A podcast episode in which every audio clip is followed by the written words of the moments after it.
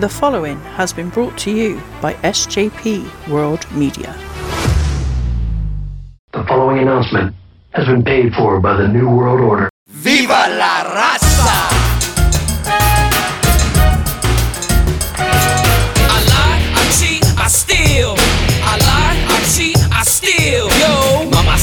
I got that passion that's lasting long. Los mujeres fall in love with that Latin charm. One woman isn't enough, amigo. Siempre cogiendo más mujeres porque soy latino. And I'm tougher than tough, calling your bluff, cuz. I lie, I cheat, I steal. I lie, I cheat, I steal. I don't care. Hey yo! See, to anyone joining us now, they got no idea. That's it. No context, and you'll not find out either why I just did Exactly. Exactly, exactly. Oh, Maxi, it's WrestleMania week. It is. It is, and we are gearing up to watch some Gillberg potentially next week. Oh, crying You It doesn't feel. bastards. It doesn't feel like WrestleMania week, does it? Do you not think so? I'm actually Nah. really enjoying the build with uh, with Cody. I think you know, it's it, it's been different. It's been fun. Yeah, okay. See, I, that's probably the problem. I've not watched much of it. So. well, there, there you go. Is it WrestleMania? Uh, How would you know? I haven't watched since last WrestleMania. well, to be fair, that's not far off. but I mean, even stuff like the, the the Hall of Fame is like one of my favourite nights of the year. I love it. I mean, they added Stacy Keibler in the last couple of hours to this Rey, year's. Rey Mysterio's going in. Oh yeah, yeah, Rey Mysterio, I get that. But there's only four inductees as we stand. The Hall of Fame is what five nights away. You know, it just doesn't seem. It just doesn't seem like a big deal. I mean, the good thing is, if you need that fix, you're going to get some Hall of Lame at least today. Well, this is true. This is. Oh, I got a stormer for the Hall of Fame this week, mate. Well, I don't think Absolute better than storm. man, but here we go. Oh, challenges. Okay, fair enough. Yeah, it just don't. It don't feel like WrestleMania week to me. I mean, I'm, I'm gonna watch Raw tomorrow. Scan through it at least. And SmackDown's on the same night as the Hall of Fame ceremony now, isn't Yeah. it? And, you know, so I'll, I'll probably check that out on the Saturday. But yeah, it's like I just don't feel. Maybe maybe I'm getting older. I don't know. Well, I mean, that is very true. You are incredibly old. Um, You're older than me. yeah, but I, I don't act my age, whereas you do. Do you think? Yeah. no, I'm, I'm excited. I think uh, I think it's going to be a, a really good WrestleMania this year. Yeah. I mean, they've not they've they've done pretty well. I think since like you had 32, which was a horrific mania. I think they've uh, upped the game for the for the showcase of the mortals, and especially in the pandemic era when it was a struggle watching uh, the likes of uh, Drew McIntyre celebrating to nobody. Yeah, that was- uh, I think they've really kind of like put lots of effort in. So yeah, I'm, I'm excited for it. I, I suppose in ring as well. You look at it. you know, Rollins, Logan Paul should be pretty decent, I imagine. You know, the triple threat for the IC title sounds good as well. Uh, the tag titles with the Usos against uh, Kevin and Sammy. That should be Yeah. good. I mean, Charlotte Flair versus Rhea. That'll be a banger. Yeah, that's true. Yeah. Okay, I'm, I'm more excited now. You've won me don't over. forget, Brock versus Omos. Oh my That's god, I hope that I hope that headlines that too. it's not gonna. It's I hope it does. I, when that was announced, I thought we got weeks and weeks and weeks before Mania. This isn't going to happen. Somehow or another, this is going to lead into something else, and Brock is going to be doing something else. But here we are, five days away from six days away, and I'm thinking, oh shit, that's actually going to be on the card, isn't it? You know he op- he'll open one of the nights, and then by the time the second match has started, Brock has gone home. Yeah, yeah. Well, Cena, Austin Theory is opening night one, apparently. It is, yeah, apparently so. I uh, mean, that's going to be a good, a good, hmm. a good match. Mm, there we go. So yeah, there's a lot to be excited for, Si. You pessimist. Yeah, I'm not, okay. I'm excited. I'm ex- I'm looking forward to it. There we go. You in the last four and a half minutes or however long I've done there, more You- to uh, get you in, interested in WrestleMania than the whole of Raw and SmackDown. and and the news that after WrestleMania we're going to get a new title belt. Apparently, Triple H has ordered a new one to be made. So Yes, because he's going to split the Yes. Uwu titles. Yes, bringing back the big gold. I hope, mate. Nah, the the old winged eagle. Oh, Cordy, that'd has got form as well. I mean, he brought Mm. back a, a bastardized version of the RC title, if you remember. Yeah, he did. So he may bring back uh, a WWE version of the the winged eagle. yeah, I suppose. Oh, he's got to win first. Listen, it's tacked on that that guy's winning. That story of him leaving to go to form another company to come back, he's got to win, Anna, surely. Yeah, you'd think so. You'd think so. But I thought it was tacked on for Edge to win last year.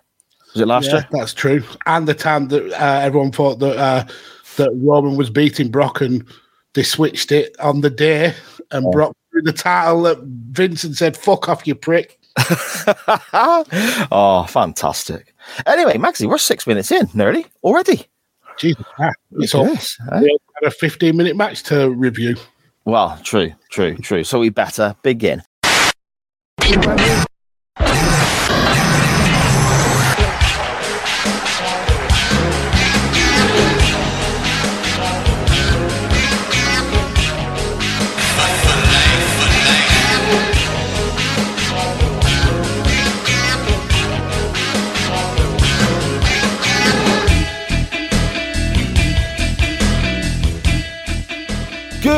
Afternoon, good evening, good morning, wherever and whenever you'll be listening or watching from. This is Chain Wrestling Live with Mags and Si, an SJP World Media production, episode 114.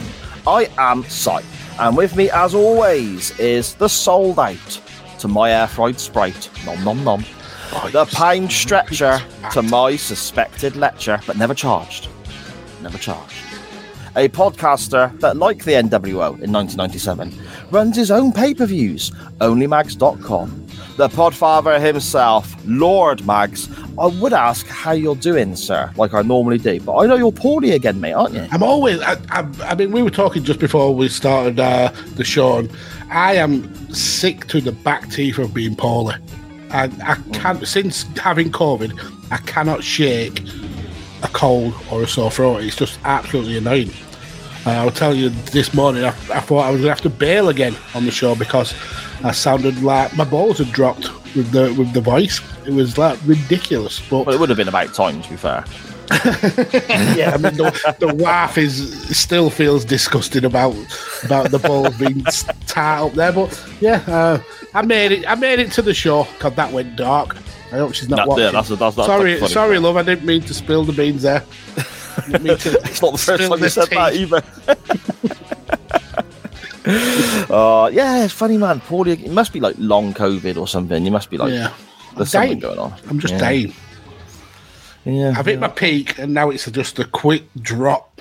That well, this is it. Middle aged, mate. That's the thing. Apparently, if we if we are supposed to be middle aged with our current, you know, ages Age. are now, With our current age, but that means that I, in theory, that means if I'm, I'm middle aged, that means I should live till eighty four. So I'll take that. That's not bad innings. I don't want to be here at 84. Can you No. Imagine what this world is going to be like in another 40 odd years. It'll be It's fine. grim now. Yeah, but it'll be fine for me because I'm not going to understand any of it. So Yeah. I'll, Alzheimer's is already kicking in. I'll be oblivious. It'll be fine. Magsy, who has joined us in the chat? Well, we had a very early start with Chris Bellis. Hello, sir. How how are you? I hope you're still around. Having He hasn't put his clocks what? forward, has he? That's brilliant. Now. the wife's been complaining today. I can't put the clock forward in the car. I can't put the clock forward. In the... So I've left it to it. Um, Sharon with the with the the weekly um, the expected. It's Monday night. You know what that means. Cam Griffin, the Gillberg number one uh, fan in the chat. Hello, sir. How are you? King's Pig's Bladder as well. Um, hello to you, sir. Dan Griffin. Good evening to you. Cam again saying yes. Oh, I felt I felt old doing that. That's never let me do that again.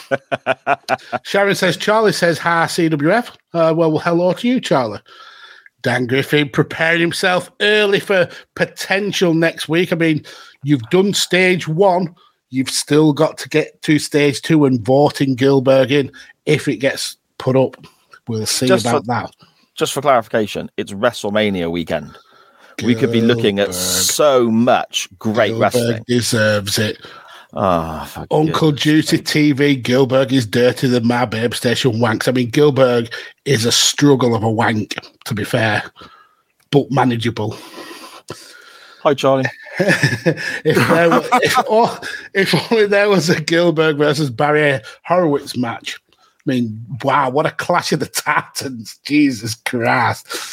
Uh, what a Hall of Fame, Hall of Fame or an appearance on Seed Ref. I mean, there, exactly. Gillberg doesn't need a Hall of Fame because he potentially will be on CWF. Uh, Connor, hello, sir. How are you? Scottish Danny in the chat. Hello to you, Stabber. Um, Cam says, as Kingsman's Banner says, Dan's missed a, an opportunity uh, with that uh, Gillberg versus Barry Horowitz match. That, I mean, that's a he- WrestleMania headliner if you've uh, if you've ever seen it. Of course. But Dan comes up with the facts. There have been two matches that involve Barry Horowitz and Duane Gill. Um, Cam says that uh, that's going to be his first podcast appearance. I'm assuming it's Reviewing uh, reviewing them matches. That'll be amazing. I mean, if we get if those matches get picked, we should have Cam in to review them with us. I'll have the week off. no, no, no. If I'm watching Gillberg, you're watching Gillberg. Uh, Dan Griffey says they need to split the bloody titles. Then Cody can have his shit reign on Raw, kill that like Jarrett killed Nitro, and we can see the bloodline play out on SmackDown. That's a really good idea. Um, Dan says he'll hold Cam to, to being on a podcast, and then says the world ends in nuclear war.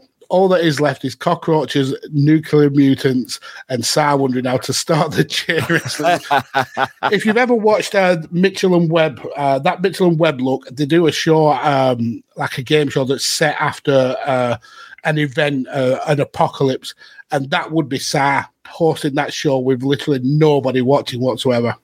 Just on the top of a hill, shouting as loud as I can. Yeah, exactly. uh, Dan uh, giving away a bit, uh, Scottish Dan giving away a bit of evidence there. I'd be, I'd be wiping that clean before you you put it up on the on the chat, uh, Danny.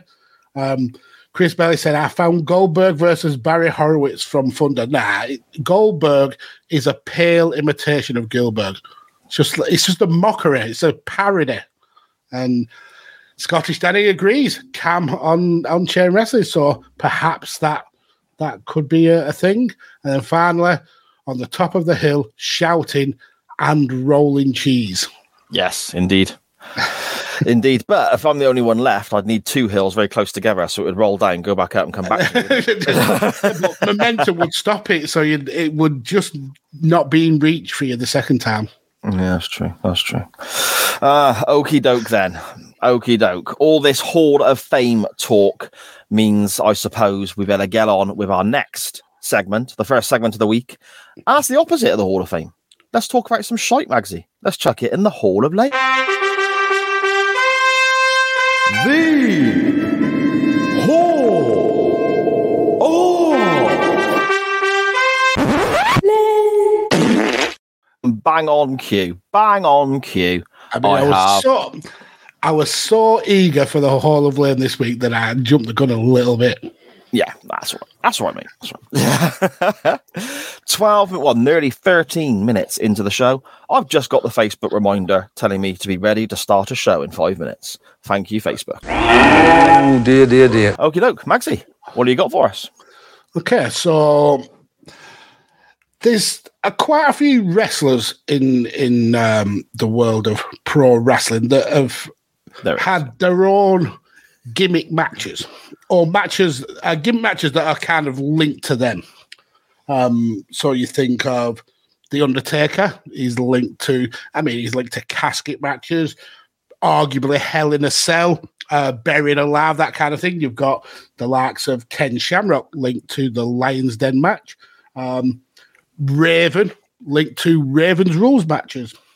Um, so you think of WCW mid 2000s and they're uh, trying to jump on that that MMA craze only four years behind uh, the WWF and they come up with an asylum match. Now in 2000 WCW there was one wrestler that that stood head and shoulders above everyone else who, who should have been linked to this match. Jeff Jarrett. The star that is Tank Abbott. Okay.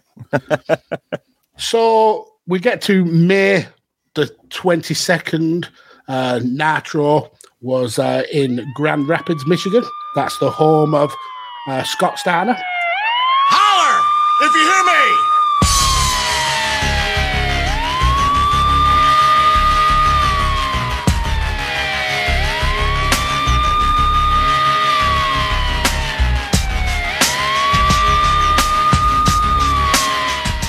And he's getting a standing ovation. And he tells the crowd uh, that it's good to be home, and there's nothing finer than a 69er with Scott Steiner, which I mean you can't argue there.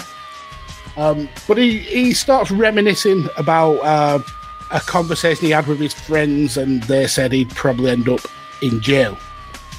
Uh, but he said he's not worried uh, about uh, going in the cells because wherever he goes, he brings the cells with him, and he points to uh, to something hanging above the ring.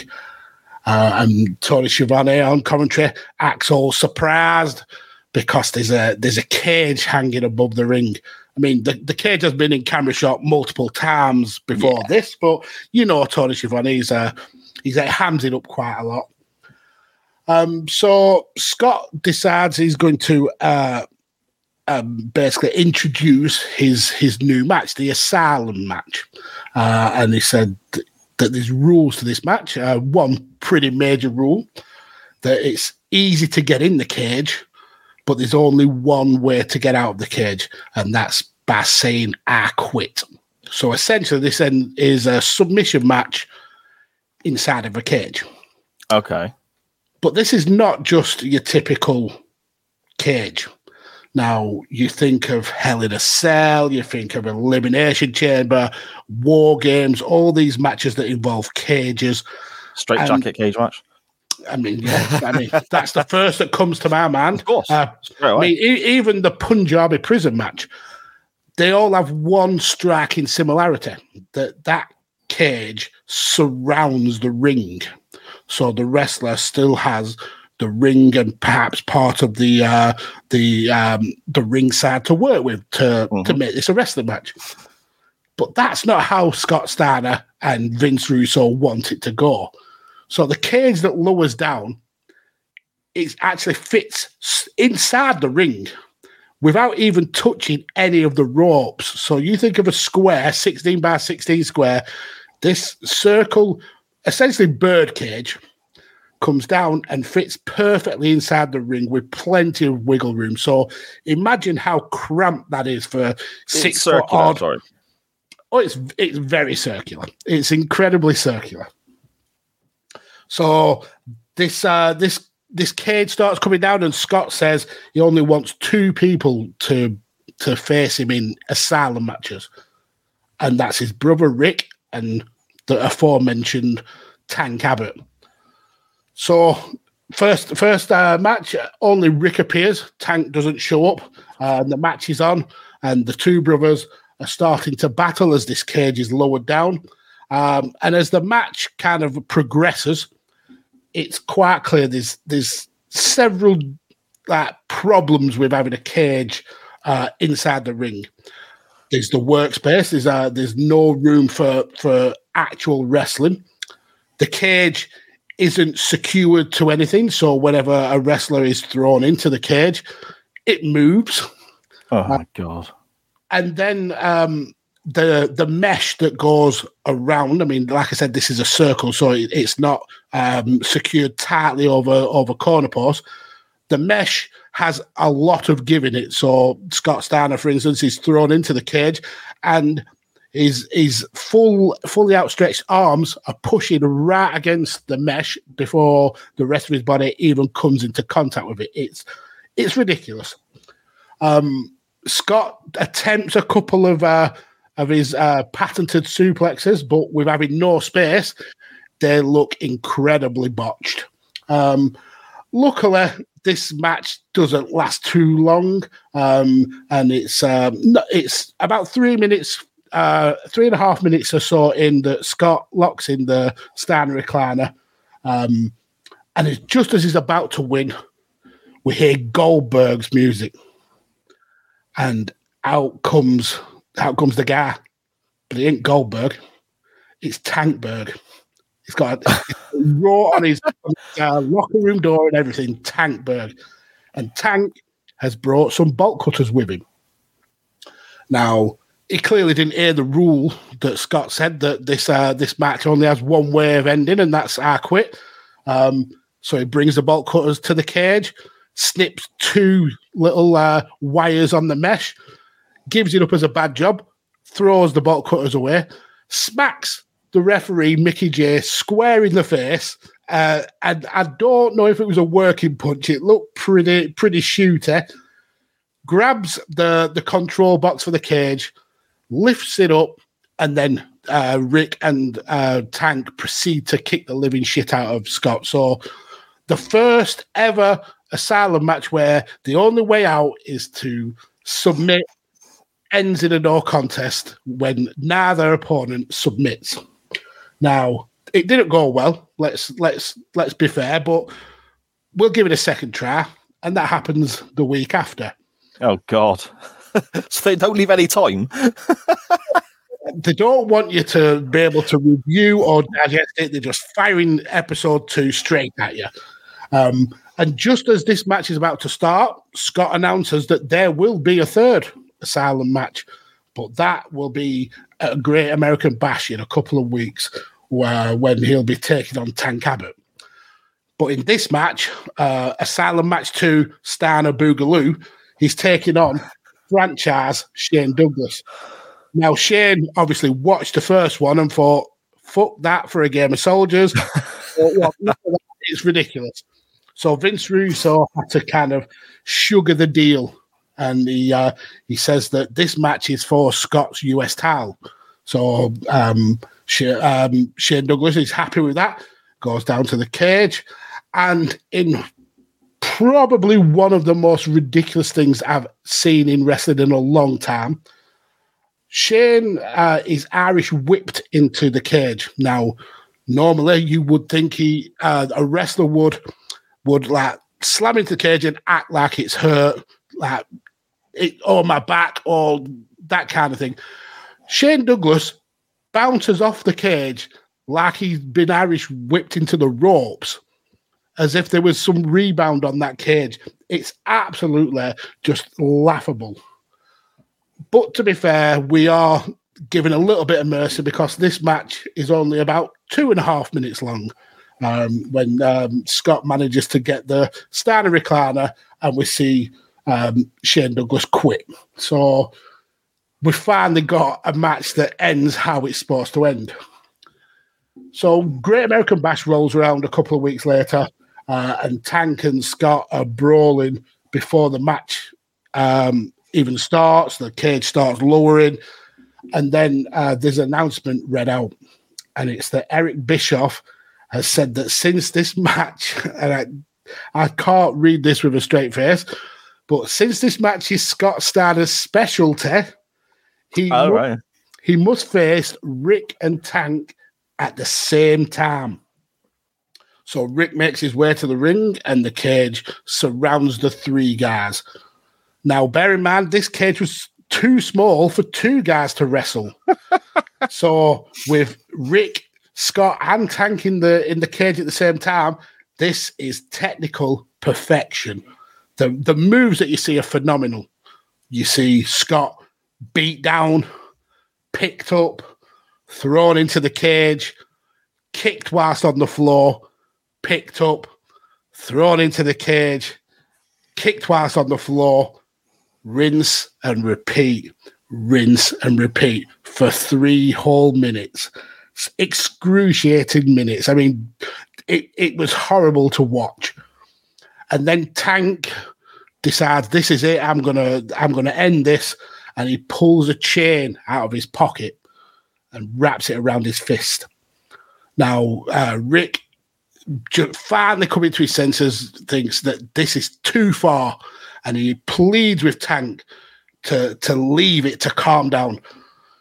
So Tank twats Rick in the face with a chain wrapped around his fist. But this gives Scott the opportunity for a comeback, and he lamps Tank square in the bollocks. Tanks goes down, uh, gets put in the Steiner recliner, and Scott Steiner wins this match. Three and a half minutes again of absolute utter wank.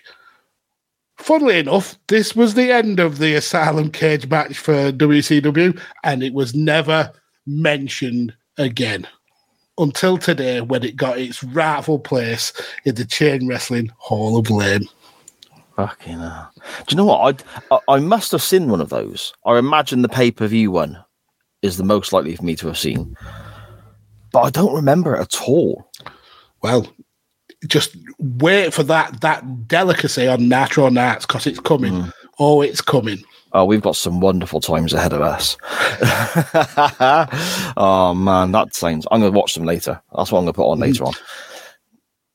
I mean, you've got if you've got eight minutes spare, you'll probably be able to cram all three in. yeah, the most entertaining part of these matches was the fact that this was the period of Scott Steiner where his filter was broken. right. And he just said whatever he liked on the microphone. So those promos uh, pre-match are just absolute gold. I think um, one of the matches is it's the famous one where he says um, that i if uh, the hooches can split their hips and um, put their ass back, uh, ass out. Scott Steiner can make them tap out, uh, pass out, or something like that. oh my god, Yeah, it's they're the best part of the matches, and then I love Scott Steiner. unfortunately the bell has to ring. Yeah. Oh dear me. Very worthy entrant into the Hall of Fame, my friend. Uh, I'm going back a bit further. I'm heading back to the mid 90s. Well, literally mid 1995, actually. Uh, July of 1995. Um, July 16th, to be specific. And this individual I'm putting in is it, there's not masses that you can go back and watch. He had one televised match, but you know was doing house shows and so on around this as well, and has worked as a very similar gimmick to what I'm entering into the Hall of Lame this week in other smaller companies and promotions. I would like to take a little moment to discuss the one match career of Phantasio in the WWF.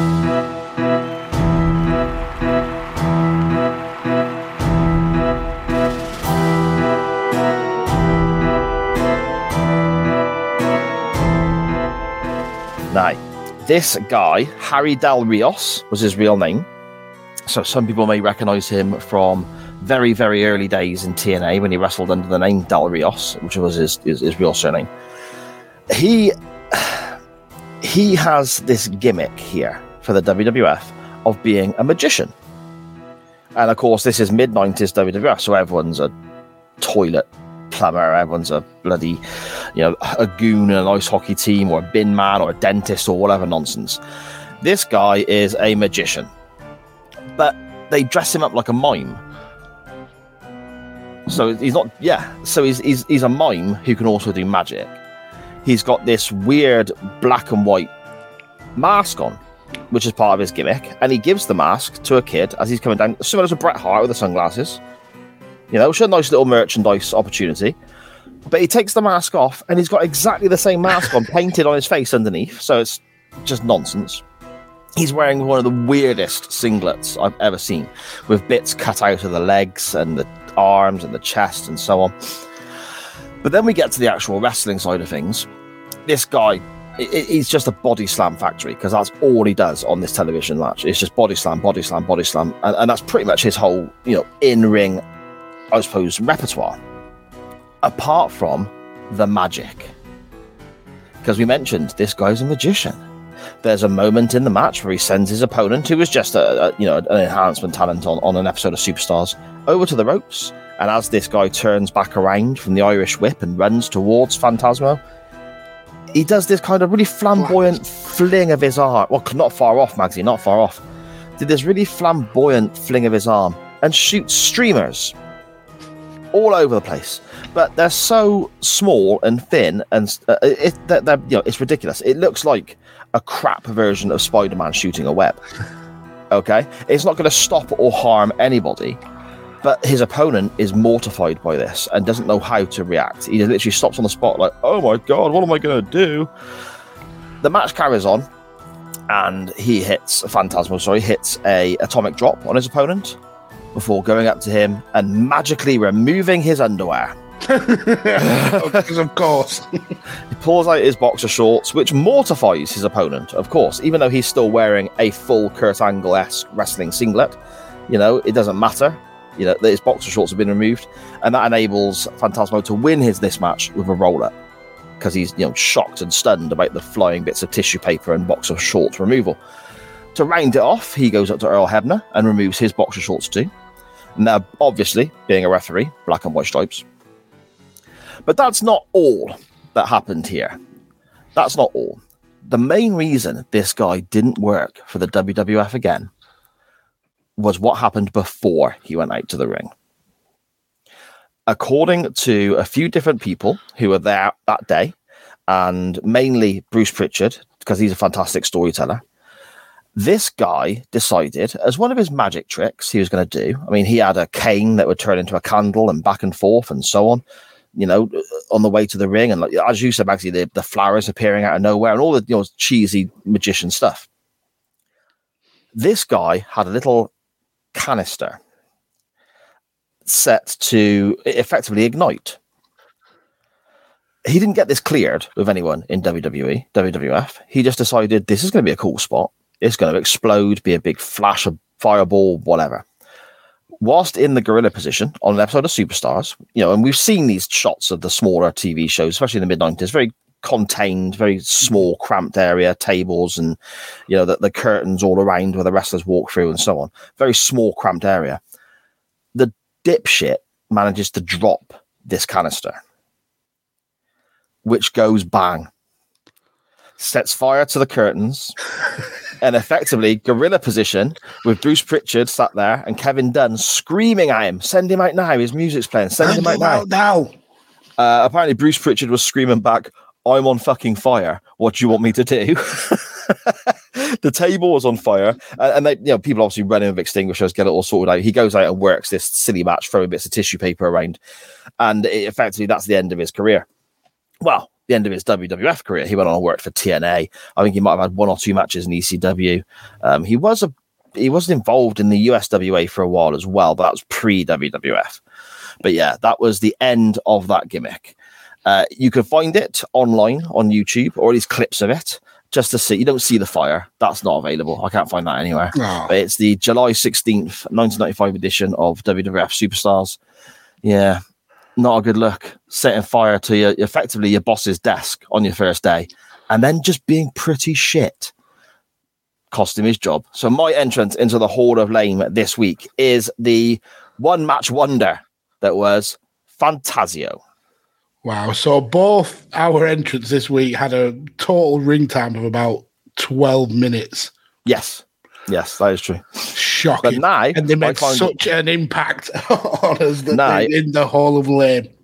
Oh, oh, one more thing actually, whilst I mention it, he was interviewed apparently, Del Rio for uh, Harry Del Rio for the official WWE magazine in 2006 about this gimmick. And the one line I got from this that I thought was really worth noting uh, my gimmick, I wanted to make it a combination of the Ultimate Warrior and the Legion of Doom. What?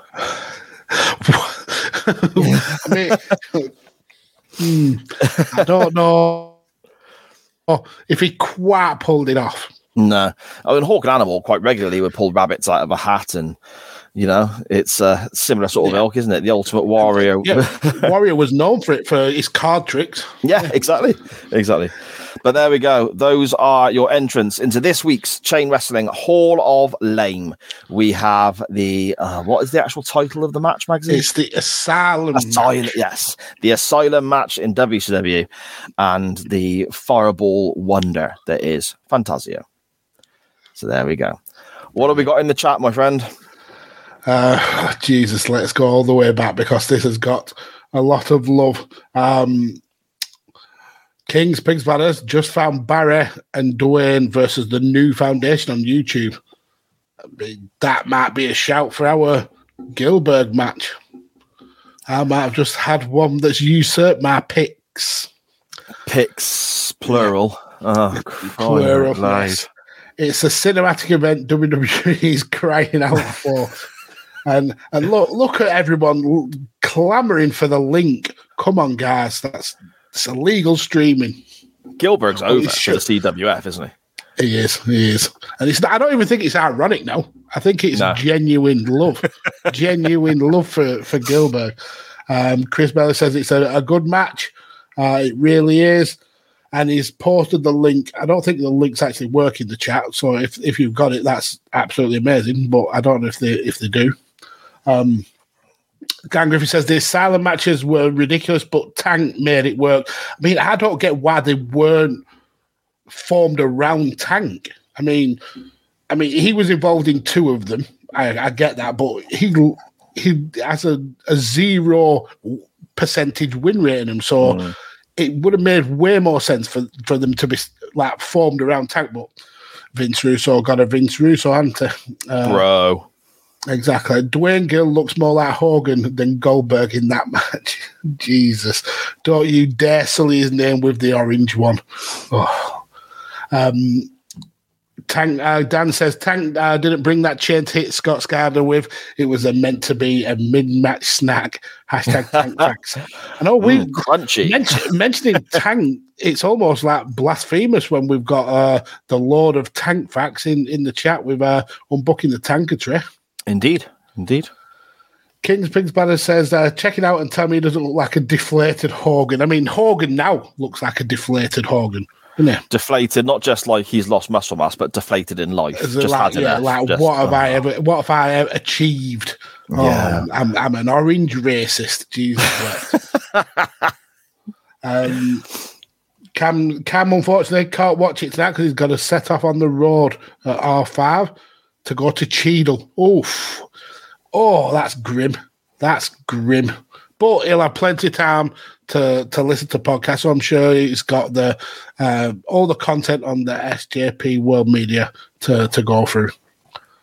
Uh, Scottish Daddy says he would have made a great WWF action figure, a, a- Oh, a very small one. You could have used the Goldberg ones that that kind of like the raggy dolls of WWE figures, where they're the ones you threw away. They'd make a really good. Oh, I, Um, I thought um, I thought you meant Phantasio.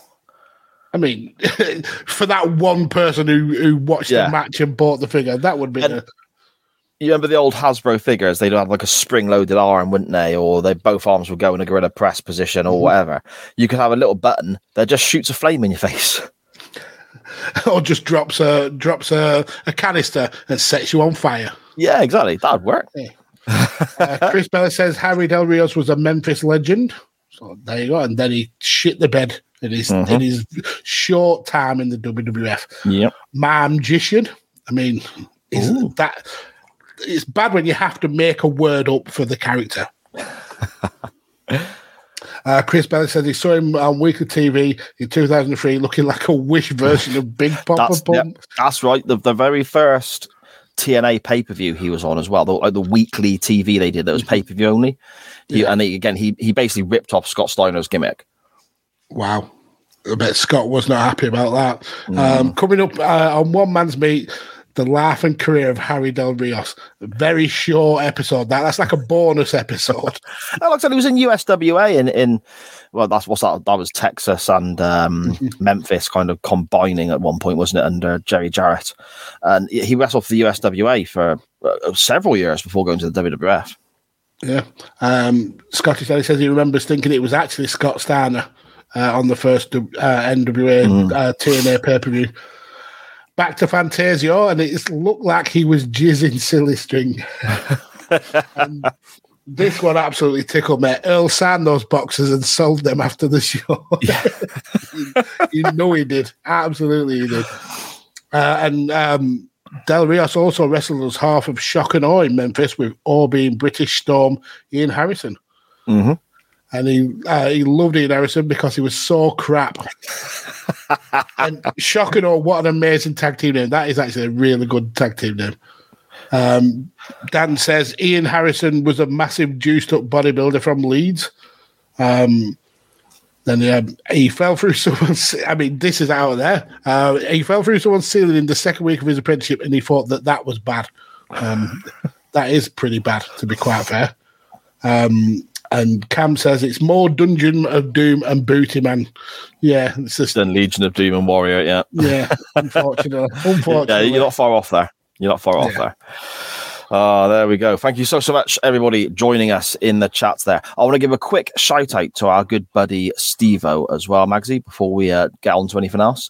He's doing this uh, 2011 kind of watch back yeah. um, sort of going through like the summer of punk and all the stuff that goes on in that year. And he's had numerous people on that show as well. Scottish Danny has been a guest several times. Tyler Peters has been on there. Mr. Mags has been on there. Uh, he put a tweet out earlier on saying this evening, obviously don't go listen to it now because you're with us, but this evening, a show that I recorded with him is being released as well. So if you like listening to Mags, me, Scottish Danny, anyone else, Tyler Peters has been involved in one from the SJP World Media as well. Go and check out Total Stevo's Twitter account. Everything gets retweeted on there. It's at Total Stevo Podcast. Uh, it- it's fantastic listening to him talk each week, looking at the weekly TV and what he likes and what he dislikes, uh, and what he gets frustrated with, and so on. And he does a great job. So yeah, go and go and check that out. Yeah, I had a lot, a lot of fun being on on the show with him. Um,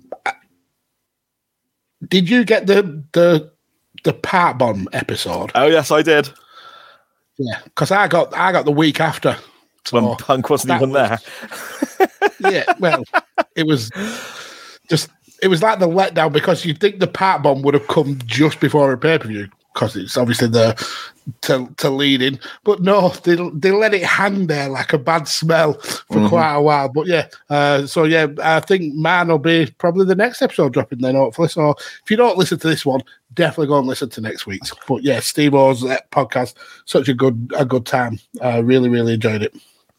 Yeah, it is. It's brilliant. Steve was a top fella, top fella.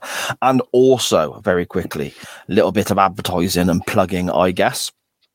Uh, at the end of the week, yeah, that's right, the 31st, isn't it? Friday?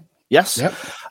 To coincide with WrestleMania and hopefully everybody's paydays, the SJP World Media merchandise store will be having what they refer to as a flash sale, when it can be up to 35% off hoodies, t-shirts, mugs, and all that great stuff. So the the company that our merch store is with pick and choose the dates of most of the sales they put on and so on.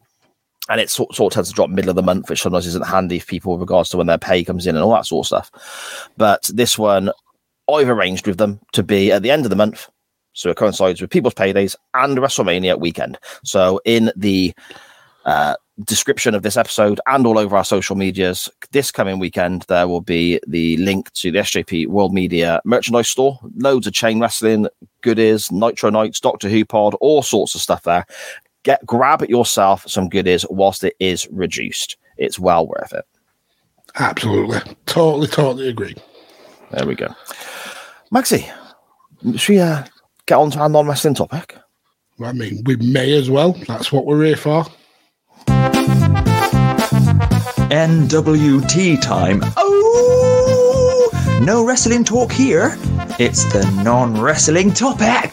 Lovely. Nice. Lovely. Nice. Oh, lovely. Lovely. So then, this week's non wrestling topic uh, was what suggested by your good self, Mr. Mags, wasn't it? It was. Uh, you nearly kind of doubled up, but I me did. being the podcasting professional, uh, kept a little back maybe for, for next week. Indeed, indeed. I wanted to, you know, hot shot the territory and wreck it all, but no, we'll uh, hold it back. Um, this week we are looking at those bargain buys that are too good to be true, and they are too good to be true. They end up being shit. Whether it's from a pound shop, a jumble sale, anywhere at all, you look at it and think, "Oh, it's only three quid. That's a bargain. Look at that. That's worth way more than that." And then it breaks in twenty minutes or it's not fit for purpose. And we had quite a few responses, you know, varying places and varying products, Magsy, didn't we? We did. We absolutely did. Uh, again, the the CWF knocks it out of the parks with uh, with the replies. Mm, indeed, indeed. We will begin, and I'll run through them in the order they came into us. we will begin with Graham at MGB Graham on Twitter. He says, Wow, yeah, can't think of anything. So that's brilliant. Um, but he continues, If it was bad, my thought would be it was only a quid, so no biggie. Okay. Well, thanks for joining. Yeah, but that that's how pound shops get you. Because you think that, and that's just you. But when thousands of people think that over and over again, they're making an absolute killing off selling your tat. Yeah, and it is those things as well when you go in places like that. You'll see one or two and just think, oh, that's only a quid. That's only a quid. Oh, that's only a quid. You walk out of there 15 quid later. Yeah. You know, or the one that gets us is um like there used to be that place called the What Shop, and you get B and M as well now. I think it is B and M and Home Bargain. These sort of places, and you think that that's that's good value. Oh, that's good value. Oh, I'll get some of that for the kids, and before you know it, you're 35 quid later. Yeah. What annoys me now, uh, because I've got a wife who loves a, a pound shop like root, but they have a lot of things now. What are a pound? Yeah, and you think it's a fuck. It's the names in the clues in the name. It's meant to be pound land, not Mhm. three quid land or Yeah. four ninety nine land. Yeah, that annoys me. Have you seen the? um I think it's uh, Trigger Happy TV, the Dom Jolly sketch where he goes into a pound shop and they're, they're filming it on the sly, aren't they? Because it's like a reality based thing, and he's picking items up and going up to the staff, going, "Excuse me, uh, how much is this?" And oh, that, that's a pound, sir. Okay, no worries. Puts it Yeah, back. It. 30 seconds later, picks something else up. And, and how much is this? But he does it for like an hour. It's fantastic. And you see these people getting really, really angry with him. It's so Mhm. good. Uh, King's Pigs Bladders at Pigs Bladders on Twitter. He says, Not actually mine. Another adult who lives in my house who shall remain nameless for my safety. Um, AKA wife, probably. yeah, blatantly. Um, Mrs. Pig's Bladders. Uh, kitchen gadgets. We had an air fryer before they became popular, but it never really worked. Brilliant. I mean, you, that's what you get with the first generation of, of gadgets. You take the hit so they can improve it for the next time. Yeah, there we go. Various chopping and slicing gadgets that worked great but take so long to set up. You could easily have done it with a knife in half the time. that is true. You get these. You get you just get these adverts. You like um, you know, you sat watching telly late at night and you doze off and you wake up and all of a sudden the shopping channels took over on that station. Yeah. And there and there'd be some cheesy dude trying to sell you this plastic thing that you got to like spend forty five minutes to assemble to press a button and it dices your carrot for you. Yeah, I mean, there was one that I got. Um, it was called the slap chop, and it was basically a a, a blade that was like a wave, and uh, you put your food underneath it, and then you slap it, and it chops it. Um, and on the on the, the the advert, they make it look so easy, and it didn't work. It, the blade bends within seconds, and you just end up with wavy cut onions. It's ridiculous. Brilliant. uh, Pigs Bladders continues. An ice cream maker sort of works, but sort of works. That's exactly what you want from any product. It sort of works. Again, we've got one. We've got an ice cream uh, maker, and you have to put half of it in the freezer for it to get cold. So, I mean, what's the point? You're doing the job of the, the ice cream maker. It's ridiculous. Uh, uh, it makes such a small amount. It doesn't really make enough for for everyone, so it doesn't even make enough grub. and it, it doesn't freeze it to like the the consistency of ice cream. It's all it's like melted ice cream. Right. Okay. Yeah.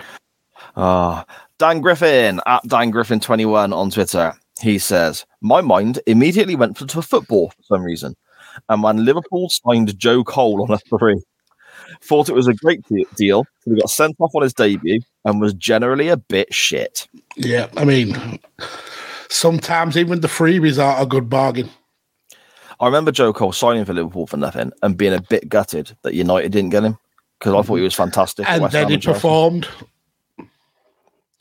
Yeah, because he did he score that like uh, overhead kick from like the halfway line, and he, it was uh, was that for England? He was like I think he was doing like kick ups, and he basically booted it over his head and scored, and then Sam Liverpool was was crap. same as Harry Kewell, same as there's a list. Let's not go into that. Uh, Dan Griffin continues. I usually get stung with Amazon bargains. Phone cases, a wireless mouse, earphones, all at decent for a good price. And always got crap that either broke within days or never worked in the first place. And I'll probably never learn that you get what you pay for. Earphones was a, a big bugbear of mine as well. Yeah, never worked. Yeah. Or one worked and one was crackly. Yeah, I know what you mean. Uh, his podcasting partner, Rob at UTT Rob on Twitter, he says, I bought a cheap laptop, instantly regretted it. It was so fragile, I didn't dare move it. these are these are ringing true to me. I feel like I'm all of these people because I've got a cheap laptop right down here, and if I turned it on now, by the time we finish recording, it would have booted. yeah. Yeah, it's ridiculous. Bloody hell. Oh dear. This makes me laugh as well that you can't move the laptop because then it just basically becomes your home PC, doesn't it? Surely. Yeah, pretty much. Yeah, uh, the battery life, you start with 100%, and by the time it's got into actual Windows, it's on like 60%. Brilliant. Ah, Stevo at Total Stevo on Twitter. Everybody say what time is it? It's Stevo. He says, only immediate thing that springs to mind was a mobile phone stand. Cost a whole pound. If anything, should have been called a mobile flattener, as it kept falling over and flattened the phone. what I will add, that's been amazing. Yes, doing a mags and breaking the rules, Steve says here. was on Saturday. I bought an unofficial PS4 controller, £21. Absolute brilliant purchase. Okay, fair enough. There we go. I didn't know they did unofficial ones with them being Bluetooth and, and the lack, but yeah. Sharon has bought various phone stands and so on, like little plastic. but There's some that look like wrestling chairs that fold open, and you can pop your little tiny wrestling chairs, and you can put your phone on it, so you can watch a video and stuff. And they they are fantastic, mate. Really, really cool bits of kit. But then you look at others in the shop or other bits and bobs that you buy, and you think, okay, that's that don't look strong enough, or that looks like it's just going to collapse. You know? I went through a, a fad of having those kind of ring um, holders that you put on the back. So you have a case, and then you like uh, you stick a ring on the back, and it folds flat. But then when you want to stand it up, you un- unfold the ring, and it stands up. And it worked for a month or so. But then the the hinge got pretty loose. Yeah. And the, it wouldn't stay up. So, yeah, the phone ended up falling uh, quite a lot. So, yeah, that was crap. Yeah. See, Sharon and the kids have those like pop sockets, they call them, don't they? The little oh, round yeah, things that click back and forth. But I can't have anything on the back of my phone because it goes in my pocket all the time when I'm at work. It, it's, you know, annoying. Magsy coughing his guts. That's standard Monday practice mm. now, isn't it, Max? Yeah, pretty much. Pretty much. it. Yeah. my, uh, my case now, I just go for a standard, thin, clear, because it just annoys me having extra stuff on it. Yeah, exactly. The Villain King, our good friend at official AB underscore POS on Twitter. They say, I bought what looked like a good pair of sneakers for $8 on sale at a Target. Fit well, felt good on the treadmill day one. By day three, they were visibly falling apart despite wearing them once. Day six, they have mildew, and I had to say, and I had to bin them. Moral of the story invest in your feet. Oh my goodness. Mildew within six days. Yeah, that's not a good look, is it? wept. Yeah. Jesus wept. I've had the the the total opposite uh, of experience with that. I I used to be quite quite picky about uh, my trainers. I would spend ridiculous amounts of money on them, um, and they would always last a couple of months at best before I'd be picking up a new pair. And then I got a pair for about 20 quid, and they were the most comfortable Yeah. trainers that I've ever worn. And I, I was physically upset when I had to throw them away. They were amazing trainers as well. Yeah, and I miss those trainers. See, I had that with that white pair of trainers that I bought that I thought were great. And then I bought another pair exactly the same when they got worn out. And that's when the wife and kids pointed out that apparently they look like shit. After you'd replaced them with the Yeah. same trainers. Yeah, That's- but that's fantastic. I mean. I've got, I've got these horrible, I've got this horrible bump on my foot, Magsy, like the knuckle of my big toe. It's like a fucking half a golf ball under my skin, and they won't do nothing about it. But if I put normal trainers on, it hurts. So these ones I've got there, just like mesh all over. Fantastic, mate. Really nice. But yeah, mean- apparently they look horrible. The the the fad of having tra- uh, trainers made out of like uh, wool or fabric, I love it. They're so comfy. They're absolutely so comfy. It's amazing. You don't even have to do the laces up. You just slide your feet in. Yeah, they're great. Kind of like slippers, Yeah, but outside slippers. outside slippers. There you go. Uh, Chris Bellis at Real Chris Bellis on Twitter. He says, My boy is massively into Transformers and we love watching the G1 stuff together. Coming soon to the Bumblebee podcast. Awesome. He loves Soundwave, so we ordered him ordered him one off US Amazon for three dollars. He now turns into a van and broke within a week. Absolute So- bobbins. Soundwave turned into a tape player, did he? I don't know. That's over my head, mate. That sort of stuff. Yeah, I think he did. Soundwave was the the one who had little tapes who come out as like a a hawk and a, a panther. Okay. Yeah. So it wasn't. It was never a van. So I don't know where that that's come from. Uh, but yeah, I love the G one, the uh, Transformers. I once got uh, Carlos, my son, uh, the Japanese box set uh, of it. Uh, I think it was about 150 quid to get it shipped over, but it come with like loads of artwork and uh, key rings uh, in like Nice. a, a metal tin. Oh, it's, and Carlos is uh, the kind of person who he doesn't really look after a lot of stuff. He, he likes to take things apart and see how they work, stuff like that. But he, uh, I got him that box set when he was about seven, and he's still got it now, and it's pristine. So Awesome. Ah, great stuff. Uh, and finally, from Twitter this week, unless I've missed anybody out, we have Cam, who I think has left us because he's got such an early start in the morning, but he'll hear this on the audio version later in the week, no doubt. At Cam Griff92 on Twitter. He says, and I can I can go along with this. This this rings true for me. By far the biggest waste of money ever is each and every gym membership I've ever had. Yeah, and what's worse is when they tie you into a contract, and then you you decide to cancel, and they're like, "Nope, you you're in a, a watertight contract. You've got to pay this for the next twelve months." So yeah, I agree with that. Gym memberships are are the worst. You have missed one out. Uh, friend of the show, Jimmy Evans. Uh, Oh, Jimmy, I apologise. he told us about uh, a, sh- a shop in in the states called Big Lots, which uh, apparently is, is kind of like a, a pound store.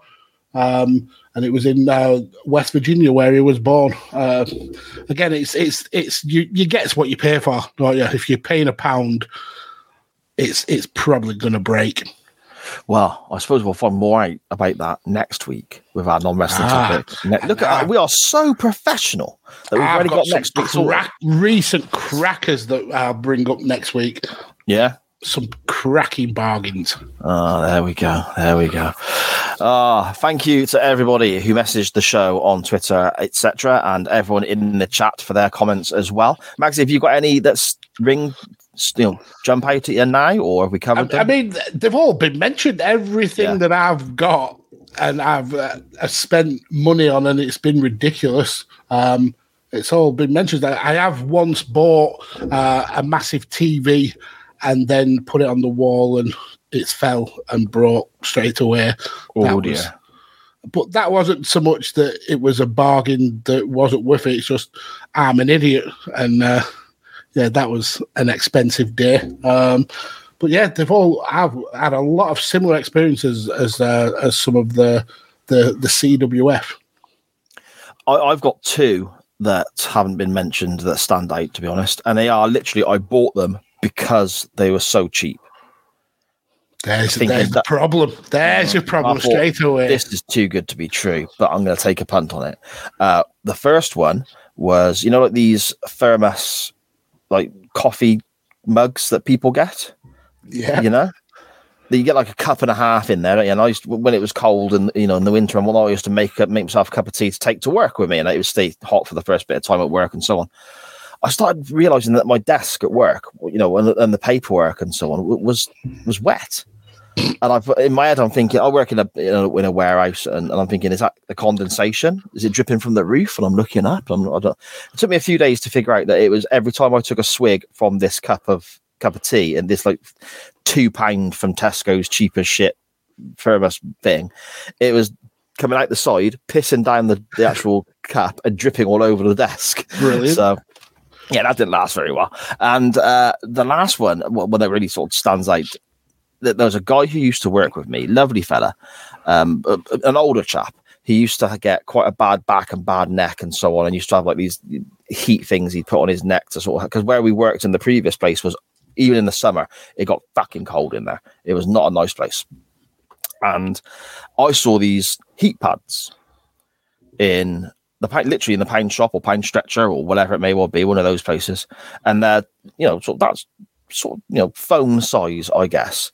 And they got the liquid in them, but when you crack them, they get warm mm-hmm. and they stay warm for a while. And then eventually the temperature drops off and so on. And I thought that'll, that'll do him sound for at work. We're coming up to, you know, a busy week. It's ice cold. I'll buy him as a present, take him in. And there's one particular day I could see him at his bench struggling a bit with his neck and his back and all that. So I went over, oh, look, I got you these, mate. And he was really grateful. You know, it was lovely. So he cracked it, put it on the back of his neck, tied it into his top so it stayed there and all that, carried on working. And after a little while, I started to smell something. And it, you know, it, sm- it smelled quite plasticky, quite chemically in a way. And I kept looking over at my friend, and he was struggling a little bit by this point. You know, and it had like the adhesive around the outside as well, so you can stick it to your back or whatever. Do you know what I mean? Like that kind of stick on pouch kind of thing. Yeah, yeah. Um, apparently, because it's effectively a chemical reaction, isn't it? When you break the thing and it starts Yeah. getting hotter.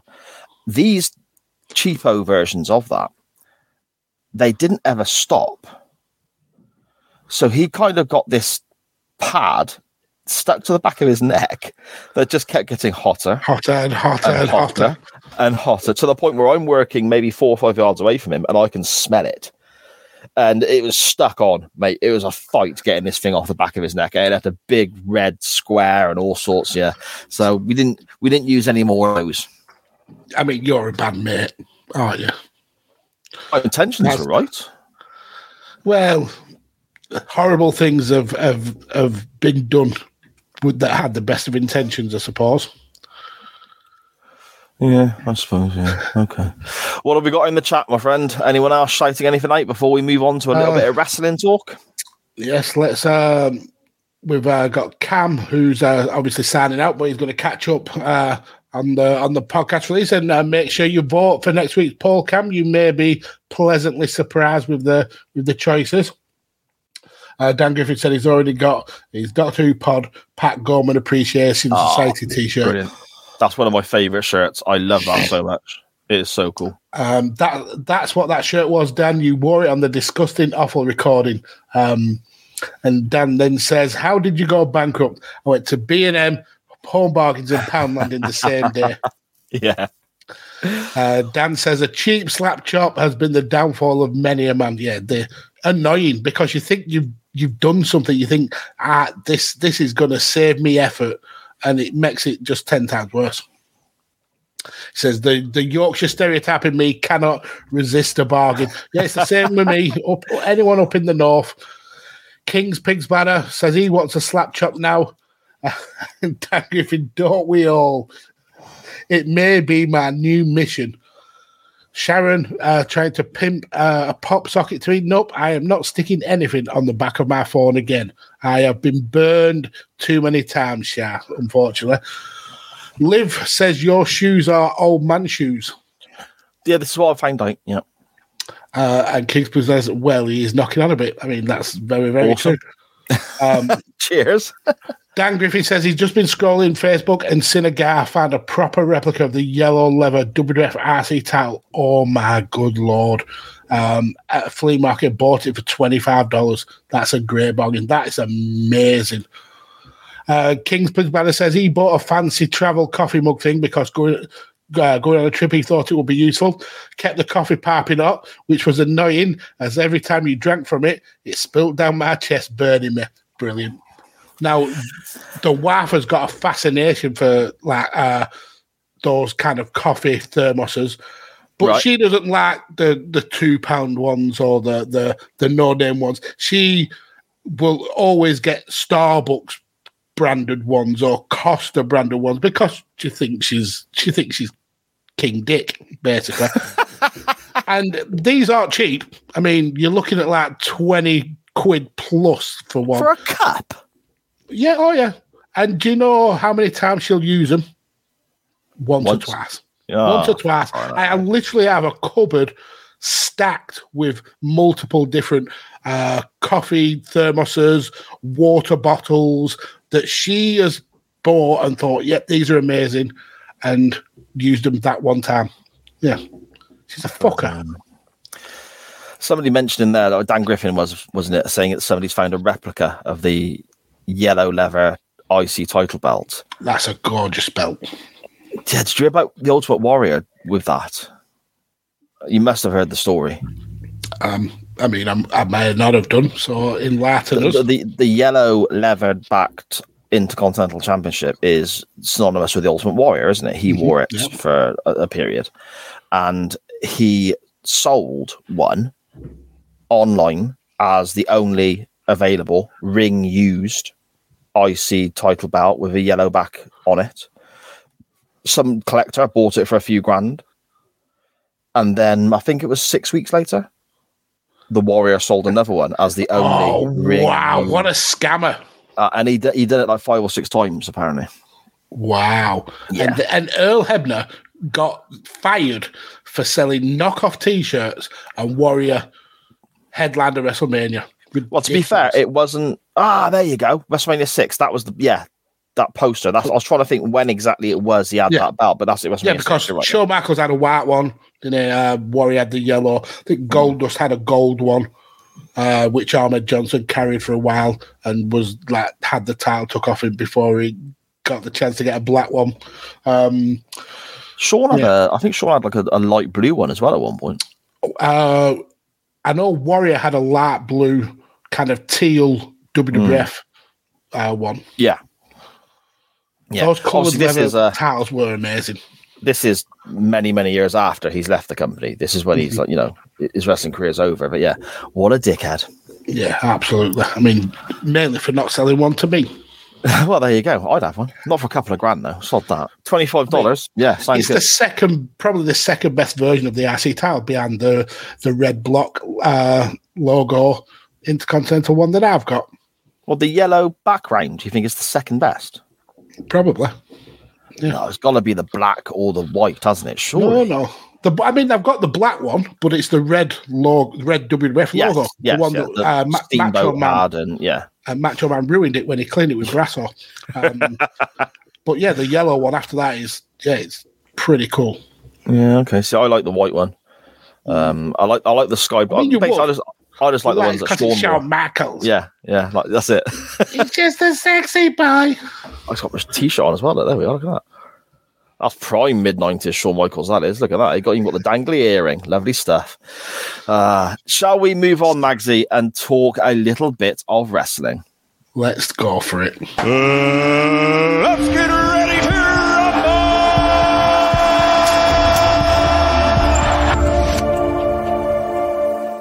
I would also like to just give a massive shout out to my wife because she's fucking amazing. First of all, she has just bought me a cup of tea halfway through our show. In a, in a mug that doesn't spill.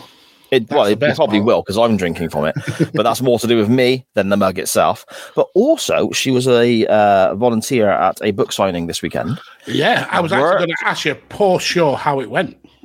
Yeah, worked herself into the ground for the benefit of these people. Um, did incredibly, uh, you know, ridiculous amounts of effort and work for them. Fair play to her. Uh, she's says that she had a great time when she was the social aspect came into it. She's made a few uh, good, I suppose, networking links and friends and so on. Oh, that's, that's and um, more signings are coming up in the future. So yeah, my wife is really cracking on with all that, working on her her upcoming books as well. So yeah, I just want to give a shout out to my missus as being pretty fucking amazing. Congratulations, Shah. Well done. And that's it. All it takes is a cup of tea to bribe me. Look, oh no, I've spilt it it's all everywhere. down my beard and my My notes are wet. What I've match are we covering? Do you remember when I did that? I opened that bottle of cream soda and it just exploded and covered my notes. I and remember when you smashed your Hulk Hogan mug and you was mortified. Yeah, that was really upsetting. Let's move on before I get sad again. Uh, this, the winner of this week's poll, unsurprisingly at all, was Mr. Mags because he is sneaky and naughty and is bribing the CWF. so, I mean, is it bribery or is it giving the people what they want? well, mm, see, I like to think that some of my suggestions are what the people want. They just don't know it yet I mean, because there's some fair. there's some fantastic Barry. Windham People definitely want seen. Barry Windham all the time. The Barry Windham podcast. I wish there was a match with Barry Windham from, say, I don't know, 88, 89, in going into 90, that sort of prime Windham against prime Shawn Michaels. That would have been fantastic. That'd be like porn to me. There, there is a match with Barry Windham in late 1996 where he's got camouflage face paint and a mustache. So Against. Shawn Michaels. No, no. I mean, they Oh. wouldn't put him against Shawn Michaels. Are you, are you mental? Why would you say that and tease me? I'll get my hopes up then. I'm going I think it was. It may have been against TL Hopper. Well, that's not the same. It's, it's kind of the same. it's not. Different. It's not. There's nowhere near the same. Oh my god. Anyway, Souled Out 97. uh, this won the poll. It's Eddie Guerrero versus Sean Waltman, or Syxx, as he is referred to here, in a ladder match for the United States Championship. A WCW pay per view, but really it's an NWO pay per view. Yes. It's a really unique time in WCW and what they're trying to do with branching out and having the NWO as their own brand. And they were going to give the NWO the Monday Nitro show at one point, and F- Thunder was going to be a WCW program and all this sort of stuff. This pay per view has got a lot, a, a lot because of that, a lot of differences to what we normally get, Magsy, hasn't it? To what we normally see. I mean, it's it's wank. Let's let's call a spade a spade. this pay per view is it's just one long NWO screw job. Um, th- there's very little redeemable about this pay per view. I understand the idea. I mean, NWO was hot, capitalizing off that. If everything had gone right, this could have been the start of maybe something really game changing in wrestling, uh, giving the, the the faction their own real brand. But it it flopped. It flopped hard. I mean, this pay per view, despite being um, NWO centric, which was the hottest angle in in wrestling at that time, it sold less than half of the bars that the pay per view the month before um, sold. It it was, you know, to all intents and purposes, a flop. Um, the production level was it was so it was almost going back to early 80s level of wrestling. Um and I, I get they wanted to differentiate from the the high production values of WCW at the time but this was almost ghetto. Um you had like um cameramen always in shot, people running around the the uh, the ringside with uh, boom marks, the ridiculous kind of like uh, point of view camera, which it was it was it just looks so amateur. And then you've got Ted DiBiase and Eric Bischoff on commentary, and between them they had no sense of emotion, no sense of um of building up the matches, uh, no kind of like uh, conveying what's going on in the ring to the to the the fans watching. It was just a massive backslapping um, affair for for the NWO, and it just didn't work whatsoever. See, I, I I don't get wrong. I agree with you. It's shit. Oh, it it's, really is. it's very shit, people. But I think it could have worked if it was just toned back. And there's so much of the same problem over and over again on this pay per view. Yeah. And and the big problem is, I suppose it's the whole the whole thing about the NWO being hot in itself leans to the problem because they've got the NWO being the hottest thing in wrestling, and then they go too far with it and it's overkill. Yeah. And I think everything that was good about this pay per view, in or, or everything that was different, everything that was interesting, at least for the first say twenty minutes, they do over and over and over again. And by the time you get to the end of the pay per view, it's it's too much. It's it's been Yeah. flogged to death. I mean, even the opening, the opening is all black and white, and we've got the NWO on the back of rubbish trucks and Mhm. and all this sort of stuff driving through the streets. It, I think it's snowing at one stage, isn't it? And Mhm. they're swinging around, shouting and high fiving each other, and you've got the police sirens and, and there's motorbikes going and all that. That looked cool as fuck Yeah. for about 90 seconds. And that's where it should have ended. Mhm. But it ran for a, a good few minutes. And by the time they got to the arena, and it was like the end It of this it was opening, killed. Yeah. it was too much. Yeah. Uh, the the actual layout for this pay per view, you've got the the entrance way, I suppose the TitanTron as people call it in the WWF and so on. I like that it's up on a big set of stairs.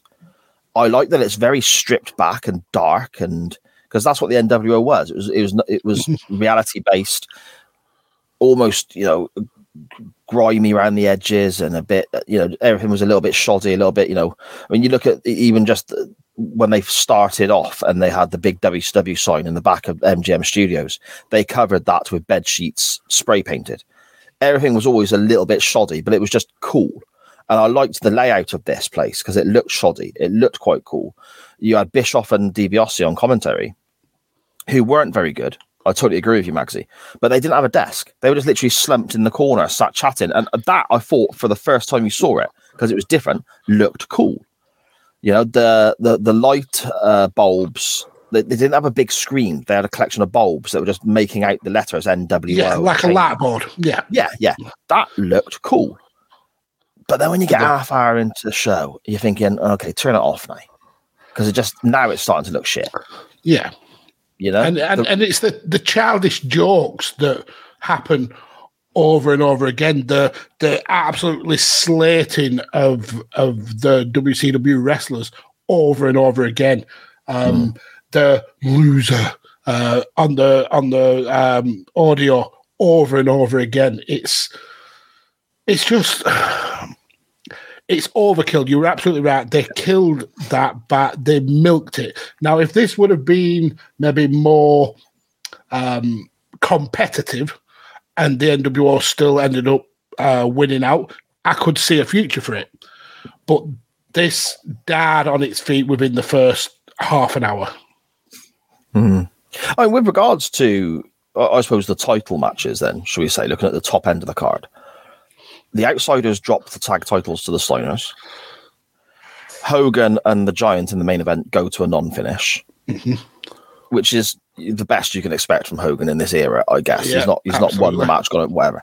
And the match we're looking at here as well, I mean, um, it's not really a spoiler, it's from 1997. The NWO guy loses the title as well. So, in a way, I, I mean, I'm not too sure what they're going for, whether it is the WCW guys overcoming all the odds, because it's almost like they've walked into the, this little NWO arena, and you know you got the NWO logo on the mat and everything, and they've come away with you know two of the main three championships that the WCW guys could potentially have won. That's interesting as well to me, but at the same time, it's it is like you said, it's just all complete overkill all the way through the show. I mean, you, you mentioned the the the, the tag titles, um, and watching that match was one of the most frustrated uh, that I got with this pay per view because Eric Bischoff pretty much telegraphs exactly what's going to happen on the on the next episode of Raw when he says he's going to make sure those titles are delivered back.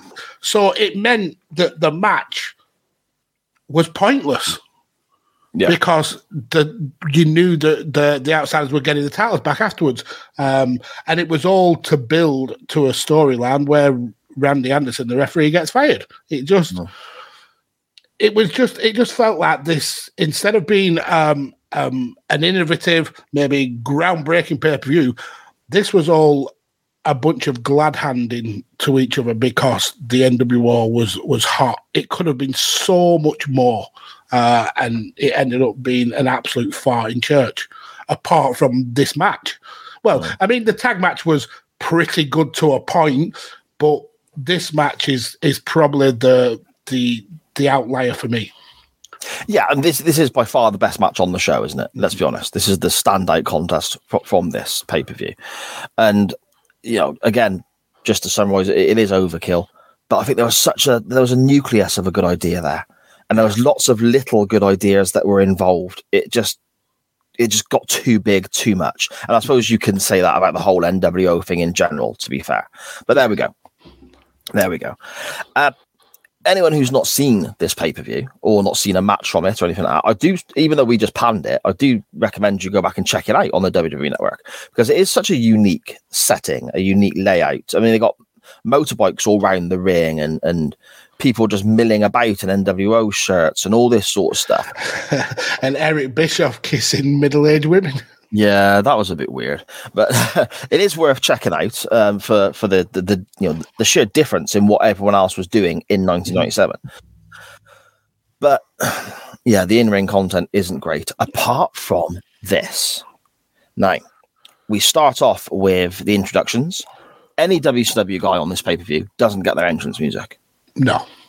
Now, and they get shit on on the Yes. way to the ring as well. And Eddie, I think, suffers probably the worst because, um, as the title of the the show um, today says, he's called a Mexican jumping bean multiple times, uh, which, yeah, it's a it's it's not a good look, not a good look at all.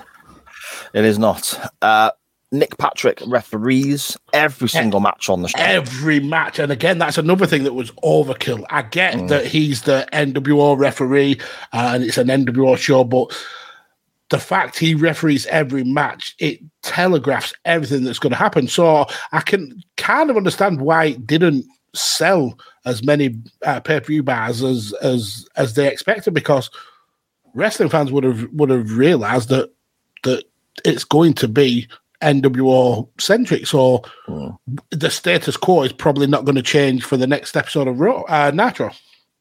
I'd also think as well. I mean, don't get wrong. I'm completely with you. I'm not disagreeing at all.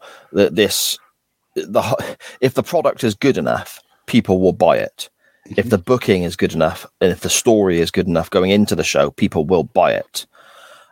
However, comparing it to the previous month's pay per view buy rates might be a little unfair because Yeah, that was, was that's, Starcade. Yeah, that's yeah, Starcade, that. you Yeah. know, and also like comparing Backlash to Mania. I get it. yeah, yeah. And also, this is sort of mid to late January. That's Royal Rumble season. Yeah. So they've got good I, I. I understand there, there's many factors, but um, looking at all the the the figures, this was not. No, yeah, yeah. It was not good metrics across the board. Yeah, no, I, I totally agree with you. I totally agree with you. Uh, Syxx gets announced as the US champion of the world. And that, that tickled me. That was so good. yeah, and I, and I was telling you uh, before, and uh, when looking for the graphic for for the show, this match is is marked down as a cruiserweight match in so many, on so many different websites. Yeah, yeah. When it's not, it's for the it's for the US title, uh, which kind of baffled me. Actually, frust- it was getting me really mad. Actually, they were saying it was for the cruiserweight title, but yeah, yeah. Uh, the action begins. And uh, first of all, Eddie Guerrero stands out a mile because this is everything in this arena is dark. It's black, it's greys, it's NWO. The ring ropes are black, the canvas is black, the referee is wearing a black t shirt and sometimes a baseball cap as well. backwards. yeah, everywhere, everything around it is NWO colors. Eddie Guerrero comes out in that white wrestling gear with the red on. He looks almost at times like he's glowing, where, where everything look- around him is so dark. It it looked like it was a homage to uh, Jushin Thunder Liger to me. Okay. the kind of colouring. But yeah, he Yeah. absolutely did stand out. But it was also if you look at the uh, the the the Eddie Guerrero's pants and then look at uh, Syxx's pants, they're very similar in design, but totally opposite colours. Like I think uh, Syxx is like black and gold, and Eddie's red and white. So very kind of yin, yin and yang, I suppose. Yeah. Something else I think that doesn't help is we, obviously we don't get the WCW entrance music. None of the WCW guys get entrance music. And the first time, or maybe even the second time that happens, and the annou- the ring announcer coming over the tannoy is, is mocking them again. First couple of times, pretty decent, but it wears thin very quickly. But the NWO guys, they're NWO, so they've all got the same music. Yeah. I mean, Hogan, uh, the, the top NWO guys have the, the NWO music, but everyone else has like the B team music. and every match has the same entrance music. And it suddenly makes you realize how important that that can be to the whole, you know, production and um, and, and the whole feel of the show. yeah it, it makes it makes everything kind of like almost meld into one nobody really stands out in Mm. in the nwo because of it yeah you're absolutely right i think Apart the only thing that yeah the, the only thing that makes like the like you said the lower level nwo uh, members stand out is um i suppose the way that they're introduced because uh they they talk about um um Syxx as being like a, a legitimate uh karate fighter. Um and they even take the piss out of Glacier, which is a, a bit mean considering that was a, an Eric Bischoff thing. Um, but uh, they also mentioned that uh, he's been getting lots of training from Scott Hall, who inve- apparently invented the ladder match. Um, because this, uh, this I think, is the first ever ladder match in in WCW history.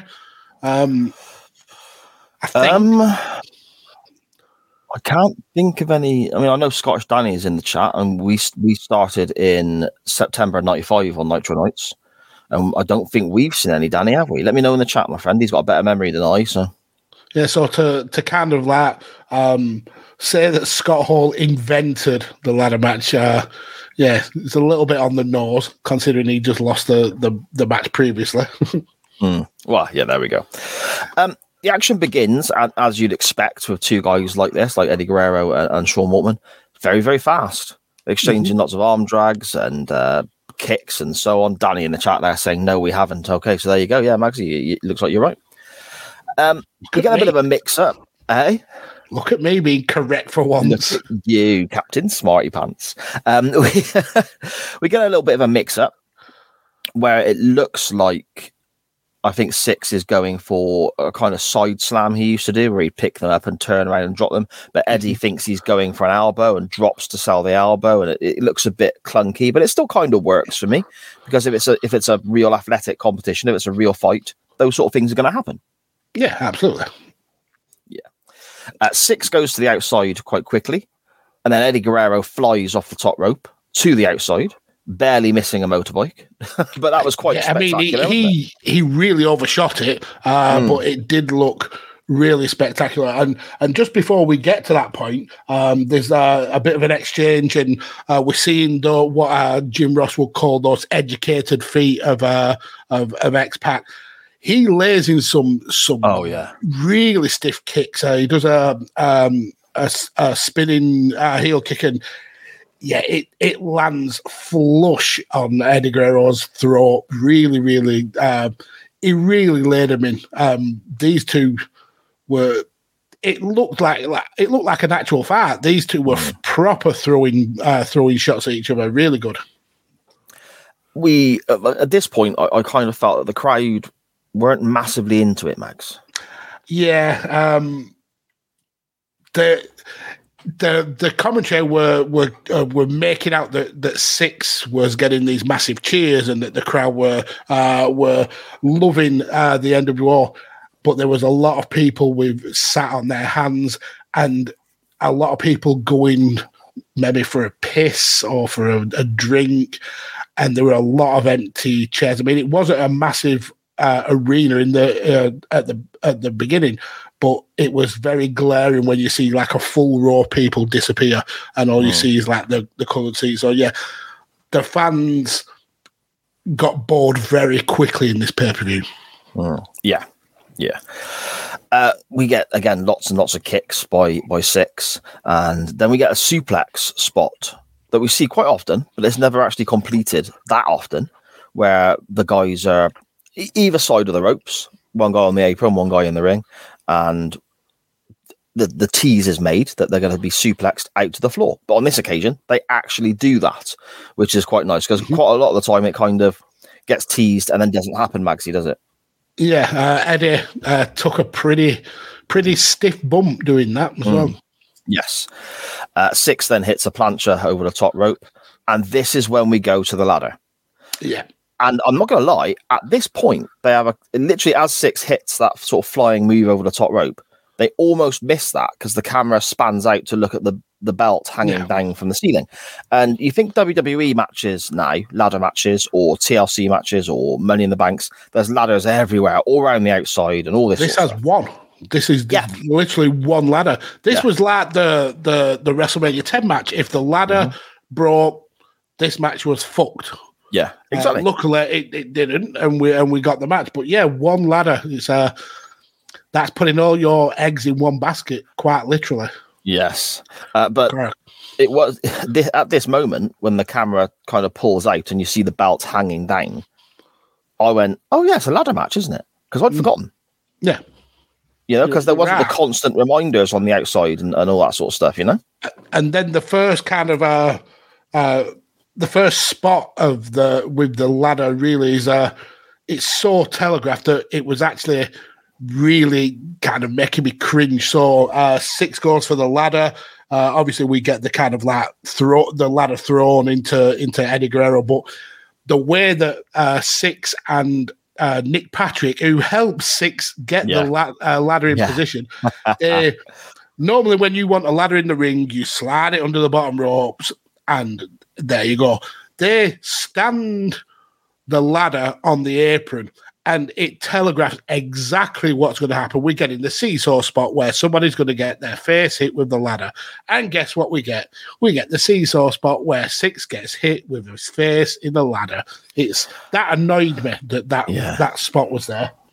Yeah, it, it- it was it's easy to set up uh, in a in a way that doesn't make it as obvious as that. But when they didn't slide it under the under the rope and they literally perfectly positioning it so that Eddie can uh, basically drop to the floor and and hit Syxx in the face. Yeah, it, it pissed me off that that that spot happened.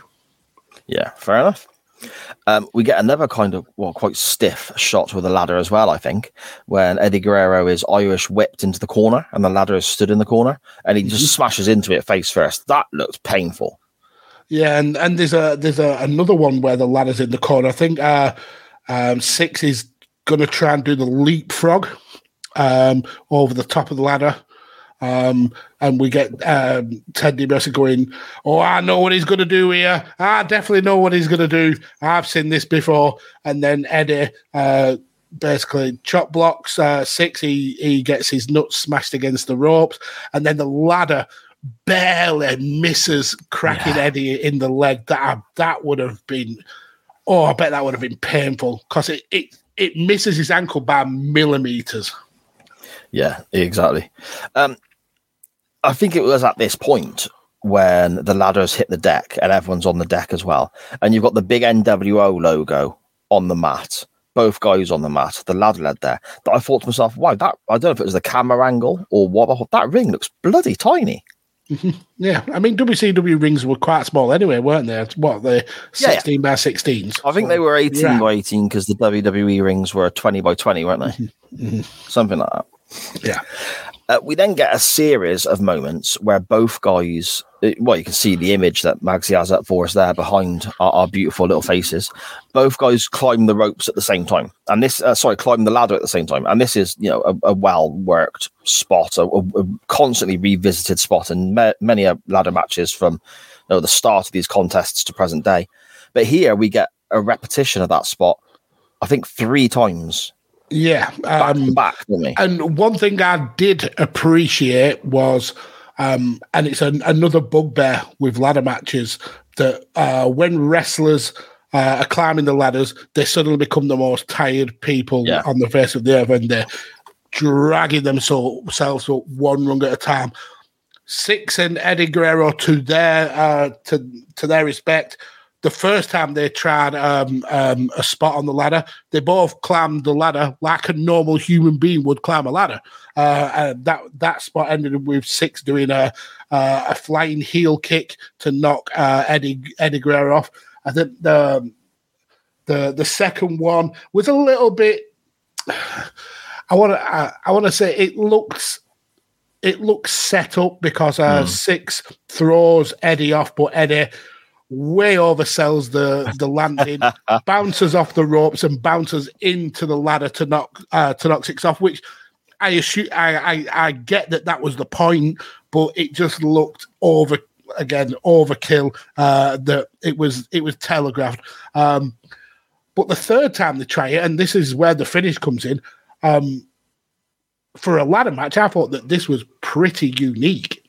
Yeah, yeah. I mean, I, I think it looks a bit clumsy and a bit off. Maybe it maybe it doesn't tick all the boxes, but I think they should be applauded for trying to do something different. I mean, how many times have we seen somebody fall off the ladder and then pretend to lie there dead whilst the other guy gets the belt? Or, you know, it, I think the amount of ladder matches we've seen, it can be difficult doing something different. And this is different. So, you know, fair play to them. Uh, both are at the top again, and both guys get the belt. Both guys take the belt down. And then Eddie Guerrero hits Syxx with the belt. They drop both have still got hold of the belt, that Yes. that's the that's the um, the salient point that there is no winner as of yet Mm-hmm. because they've both got the belt. So whilst uh, they both got hold of it, uh, Eddie hits Syxx with the belt. He falls, the belt falls, and Eddie basically jumps down and retrieves the belt. Uh, and again, the commentary pissed me off because there was no emotion shown about it at all. There was no, even um, even if the, the result didn't go the NWO's way, you'd think there'd be like anger or disappointment. But Ted and and and Eric just they sounded like they didn't give a shit. It was ridiculous. I think the issue you've also got is that it's two heel commentators. Yeah, yeah, And you could have quite easily got around that by having, uh, uh, I don't know, Tony Schiavone there. yeah. As a mediator, Yeah, but being told, oh, you know, you're contracted to work pay per views, so you have to work it or you lose your job. So it explains why he's on an NWO. uh, You know, you, again, used quotation marks there, an NWO pay per view as they tried to sell it. But it makes sense then, all of a sudden, doesn't it? yeah, absolutely. Uh, but it's it's just so one sided. Yeah, I think Bischoff. What, what what I've seen on Nitro Nights is that Bischoff is pretty good as a play-by-play guy. I, I quite like him But that. colour is is Right. awful. But I think when the turn happens and Bischoff joins the NWO, and obviously it, with our Nitro Nights project, we've not actually hit that point yet. But when it does happen, and then he starts doing commentary, he has Schiavone alongside him, or he has Mike Tenay alongside him. So he is then playing the bad guy NWO guy, and it works because Yeah, he's good in that you, role you- as well. You need that. Uh, Yeah. You need that uh, person to feed off. I mean, look at uh, one of our favourite um, combinations with uh, Paul Heyman and Jim Ross. Mhm. Uh, in that uh, alliance era, they, they they were golden because Paul Heyman had Jim Ross to feed off. yeah, Here with Ted DiBiase, who is terrible on commentary anyway. I mean, every single time he's been on commentary, it's been horrific. Eric Bischoff doesn't have that kind of uh, that filter, uh, and it, it just it becomes sanctimonious and yeah. just Well, for me, it's- slapping. Oh, for me, it's he has to play the NWO guy role because he's gone so far into it at this point. He refers to himself as the king, and you know it's good to be king and all that sort of stuff. I mean, even at the end of the pay per view, when the that they used to have the cast list and they all the credits run at the end of WCW pay per views, it says executive producer Eric Bischoff, aka the King. Even on that, so he's gone 100% invested in this gimmick. So he, he has to still portray the slimy NWO arrogant heel. Yeah, but he's I get- I also get it. supposed yeah he's also supposed to be doing the play by play and i don't think you can do both i think that make i think that's he's literally given himself an impossible task Yeah, you need that balance. You definitely need that balance. yeah yeah okay uh out of 10 then Magsy what are we thinking Now, it's the, certainly the best match on this card, uh, but that's Yes. not exactly something to write home about. Um, in terms of a, a, a ladder match, I've seen better, I've seen more exciting, and I think it, this match, for me, proves just how important the crowd and the commentary is to making uh, a good match seem like a an excellent match.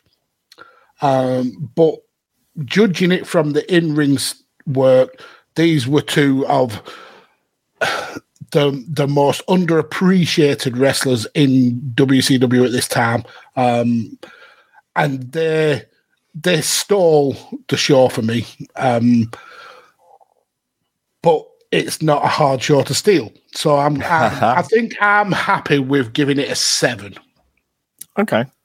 Yeah, fair enough. Fair enough. That's exactly what I got. Seven out of ten. Exactly. I, I think some of the some of the high spots from both guys, flying from in the ring to the outside or off the top to the outside, are spectacular, and that always earns points to me, provided it's not too crazy and you know predetermined. I guess you know people stood there waiting to catch them and so on. And I enjoy a ladder match anyway. I think this one's done very well in the way that it's not about the ladder, if you know what I mean. Similar to, I'm nowhere near as good, but Shawn and Scott Hall had a great WrestleMania match at WrestleMania 10 that happened to have a ladder involved. It wasn't a match about the ladder. Yeah, And I think this is kind of heading that same direction. This is a great ladder match, but it's not about the ladder. It's about the two guys, uh, and, and they do enough without the ladder as well. But it, it's it's a bit clunky in places, and yeah, I, I think seven's decent enough. S- seven's fair enough, I think, for me. agreed. There we go, then. There we go. But I also do recommend people go and have a little look. Maybe in a couple of months' time, when we hit it with Nitro Nights, people can check it out as well. It's it's a very unique show. Yeah, it is. I mean, it's a show. It's a show worth watching just for uh, seeing how far uh, WCW tried to we try to push the NWO, uh, and you could see where they'd gone too far, uh, and it, it should have been reined back a little bit. Yeah, yeah, you're spot on, mate. You're spot on. So then, are you going to surprise us all and absolutely piss off the CWF and and, and Dan Griffin and is going to want to track you down in Burnley, or are you going to be, you know, true to your word? Where do we go next week? So when um when I uh, watched the match earlier this week and then uh, rewatched it again earlier today, my instant thought went to WrestleMania um, because we're we finally uh, getting a match that um, that's been coming for the last couple of years, but really it's been built for the last two decades. Uh, so it was confirmed this week that at, at WrestleMania we're going to see Rey take on his son Dominik, uh, and that that made me think of uh, the first time we really got a Dominik storyline and uh, with Rey versus Eddie in a ladder match for the parenthood for the the the parental rights to Dominik, and I thought that would be a brilliant place to go should have Boris Johnson these bastards and and promise something and then not deliver? Should this be my oven ready Brexit deal when really I'm gonna I'm gonna feather my own nest? But no, I am not a Boris Johnson. I'm going to Keir Starmer these guys, and I'm going to give them Gillberg. But I'm not just going to give them one Gillberg because one Gillberg match is a about 30, 40 seconds. So there's not really much meat on the bones there. Um, so I'm going to start. Uh, first of all, the link. I need to be able to link it to the last match, and the link is the light heavyweight title. Um, Syxx, aka X Pac, was uh, a former light heavyweight champion. So pretty easy link there. Um, Yeah, and yeah, you know, Gillberg only ever had one run with the light heavyweight title, which is shocking for a, a glittering career such as his. So underutilized. I mean, you you are not wrong. so, firstly, I want to visit the uh, episode of Raw from the 17th of November 1998, where Gillberg wins the light heavyweight title by defeating Christian.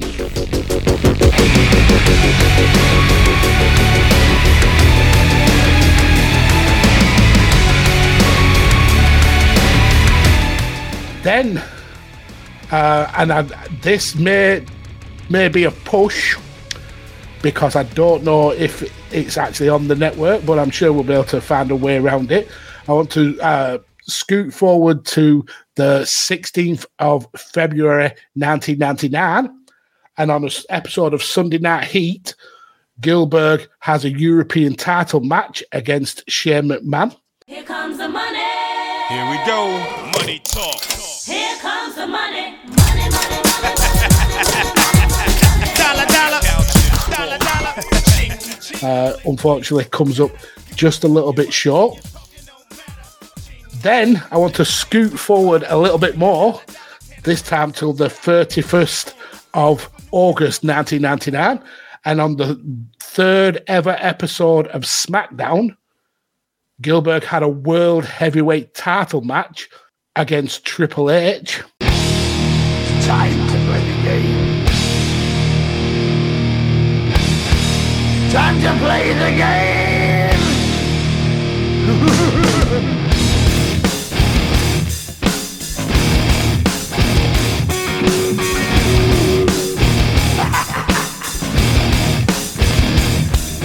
It's all about the game and how you play it. All about control and if you can take it. again just about coming up short and finally on the 8th of february 2000 for Gil- gillberg drops his wwf light heavyweight title bear in mind he won this at the tail end of 1998 so this guy has roman reigns this title all the way through to the 2000s Oh, listen he- to you. and he drops this belt to Essa Rios on an episode of Sunday Night Heat. So that's and uh, on my birthday as well. How can they do me dirty like that? On the eighth of February, they they made Gillberg the longest reigning, undisputed Universal Light Heavyweight Champion of the world lose to Essa Rios on Sunday Night Heat. So those are the four matches that we'll cover. I don't just deliver, I over deliver. Why? And the thing is, all four of those matches will probably fit into about 15 minutes. Right, so I'll I'll I'll, I'll give a spoiler alert. He loses the title in 46 seconds. His world title match, it's almost as long as an asylum cage match. That goes 1 minute 53. Uh, his match against Shane McMahon, it's a little bit shorter, 20 seconds. Uh, and but the the match, and this is an epic. The match where he wins the title, two minutes twenty eight seconds. Bloody hell. So uh, less than 10 minutes then, really. for four matches spanned over two years. Ah? This is the show that keeps on giving. Why? Okay. Now, I had two mindsets going into this poll. The first was should I also link to Gillberg? Because it's obvious what's going to happen. The CWF are going to vote for this because they've all wanted it for so long. And there's a lot of comedy potential there. And there's loads of links out as well with all the different titles and shows and, and opponents and so on. But then I thought, both of us link into that kind of hurts the integrity of the show. What? So I thought I've got to- of this show. I thought I've got to put something up as an alternative. But at the same time, Yeah, exactly like we're seeing in the in in the chat now. King Pigs Bladder says Si gets a participation award this week. Dan Griffin saying, "Yeah, you're fucked this week, Si." Yeah, totally. So I'm going to put something up on the poll that I don't expect to win. It's going to be absolute shite because it's going to get trounced. fucking if it's Barry Windham No, versus. Lex Luger. No, mate, I wouldn't waste a Barry Windham match on, on, on this on a week. We all I know, know it's just Barry Windham with some face paint and a mustache. on a week when I know I'm going to get trounced in the poll, I'm not going to put up something I actually want to watch. No chance.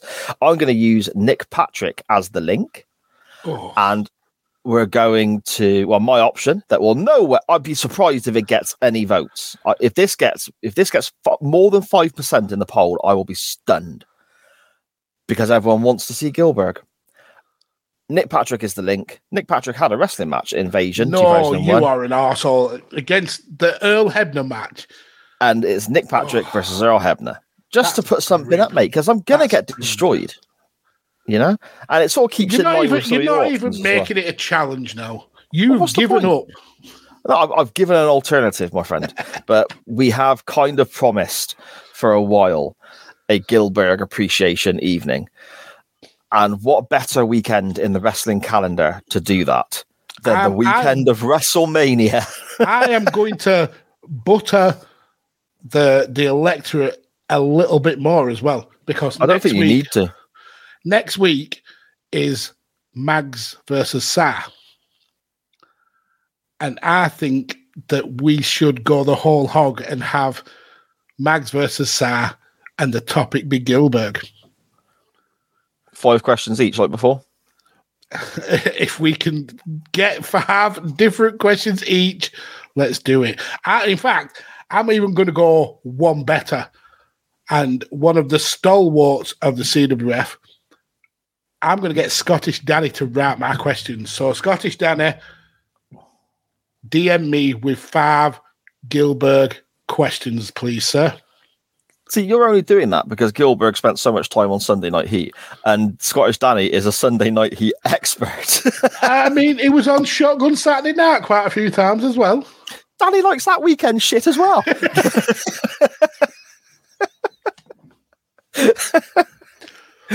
Oh, there we go then. Your poll next, well, I say poll. What we're looking at next week will be this is going to be a trouncing on the levels of Labour's next election victory. Oh my goodness. You are losing all of your seats in the, in the House of Commons, sir. Ah, we have Gillberg Appreciation Night. Four title matches. Uh, The opponents being Christian for the light heavyweight title, Shane McMahon for the European title, Triple H for the world heavyweight title, That's, and that's SA mental. and Essa Rios for the light heavyweight title. A combination of Raw, Sunday Night Heat, SmackDown, because obviously Gillberg got everywhere. Or we have he the was a ref- fastest champion. or we have the two and two minute thirty second masterclass that is Nick Patrick versus Earl Hebner at the Invasion pay per view in two thousand and one. Uh, your the poll will be up later in the week. Make sure you vote, retweet, etc., etc., etc. Ah, Magsy, what have we got in the uh, in the chat, my friend? I have never smiled as much in in all of my life. I'm I'm genuinely. I mean, the Gillberg thing was a piss take, but I'm genuinely excited to watch uh, a handful of Gillberg matches in the time it takes to have an ad break during Hollyoaks. That's amazing. Well, this is it. This is it. Uh, Scottish Danny says Christian may be the only man to have faced Goldberg and Gillberg. Yeah, I mean, uh, that might be worth a, a check on on a cage match actually. Oh, Triple H did. That's true. Ah, okay. Gillberg defended the title on the on the Indies too, better than Roman. Yeah, he he was a fighting champion. He really, really was. I mean, he faced Taka Michinoku, Marc Mero. He was part of the Job Squad, if we remember. Um, he teamed up with the Blue Meanie a lot. Um, yeah, the the guy, the guy did he did his he paid his dues, and then got the the title matches that he so so heartedly deserved. Si is getting a partition award this week. Yeah, you're fucked this week, Sa. Yes, indeed. And you did let Dan down by not having a, a Barry Windham match. Barry Windham versus Duane Gill. I mean, is that a match that you could have Did that had? happen? Oh, I'm gonna look. That I mean, up. you've got to remember that Duane Gill was one of the executioners as well. So um, he he did do the rounds. Perhaps he did. They, I know they, they had a lot of uh, house show matches with the head shrinkers. Um, Scottish Danny's in your side. It, it looks like he's gone for the epic referees match. If you'd have picked Barry, you'd get my vote. Oh, see, you've missed a trick there, sir. Uh, King's Pig's Bladder. I'd have got one vote. Look, bloody hell, that's one more than I'm gonna get. Dan Griffin says if I if ever I wanted to do a 50-50, I mean this would be the Oh ideal time to do a 50-50 because it's still about 14 minutes of wrestling to to to cram in. So if you want a 50-50, lads, absolutely go ahead. Uh King's Pigs Bladders again, he's the same. 50-50 would be awesome. And Dan says five Gillberg matches, guess the length, closest wins. There you go. That's an amazing. He's actually lasted quite a, a bit of time. Sometimes he's three minutes thirty-two, um, two minutes 17, 56 minutes thirty-eight. But that was a Royal Rumble that he was involved in, and he wasn't in it for all of that time. Remember? but yeah, it's uh, it's going to be fun next week. This is the best one for a 50-50. Barry Horowitz and Windham versus Gill never happened according to Cage Match. What? That's leaving money on the table right there, That's disgusting. Ridiculous. Imagine the high quality five star Dave Meltzer Tokyo Dome contest Duane Gill could have carried Barry to. I know, shocking, shocking. But yeah, vote Mags for for Gillberg. There we go. There we go. Uh, thank you so so much, everybody in the chat, for joining us again, and you, know all your fantastic comments and all the, the the tweets, the votes, the all, all that great stuff everyone does. We love you all. It's been fantastic again. I I'm not gonna lie. You know, sometimes you sort of think, uh, you know, this afternoon I was a bit like, oh, bloody hell, chain wrestling later. And it's not like I didn't want to do it. I was I was still looking forward to it, but I wasn't as enthusiastic after watching this match. And I said to Sharon, no doubt when it starts, I'll bloody love it. And I Yeah. did. I absolutely loved it. You know, so and it's testament to yourself, Magsy, and to everyone in the chat as well. I love doing this show. Everyone we get, uh, everyone in the CWF are just fantastic, aren't they? Yeah, uh, I can't echo those thoughts enough. For for me, the wrestling is it's like the end credits of the show. Um, the bit that we we cling to as a as a topic when really it's all about chatting with you guys and, and listening to the ridiculous situations you've been in and, and and the ridiculous situations that we've been in and just having just having um, a chin wag with with very good friends. We absolutely love all of you. You are absolutely amazing, and we say it pretty much weekly. But this is your show, and it would not have been a hundred plus episodes old if if we'd have stuck with the original format. You guys have made this show way much better than it ever Yeah. was. So we will always appreciate you for that. Exactly. Exactly. I Vote cannot agree enough. Vote Gillberg. Yes, indeed. Uh, Magsy, whereabouts can people find you online? And no doubt this week they will be able to find you online as you drum up support for your Gillberg. I don't think I need campaign. to. I don't think I need to. I think this is this is it's it's a sure thing. This is this is when you put a weak candidate in because you know that that they're never going to vote for the the opposition. So That was my mindset. yeah. Um, I mean, I may be around actually this weekend because it's it's WrestleMania, uh, and I'll cool. definitely be watching both, uh, uh, both Nats and NXT and the Hall of uh, of of Fame. Um, so yeah, you might find me down here on the Twitter at Podfather Mags, uh, or follow me on TikTok at uh, Mags All Pods, where I haven't made a video in a long, long time, but in the very near future, I think uh, I'll be having some new additions to my TikTok video repertoire. Um, and that's all I'm going to say about that. Um, Si knows, and that's it. But yeah, follow me on TikTok and on, on Twitter.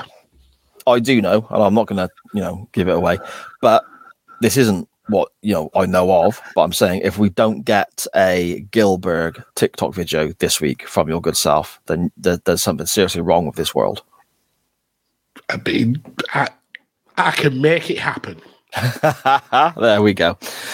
Uh, anything I am involved in, you can find on the network that carries this show.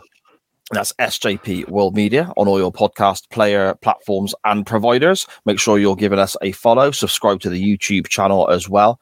Uh, subscribe on all your, you know, Spotify, Apple, all that good stuff. Leave us a big fat five star review because we're bloody fantastic.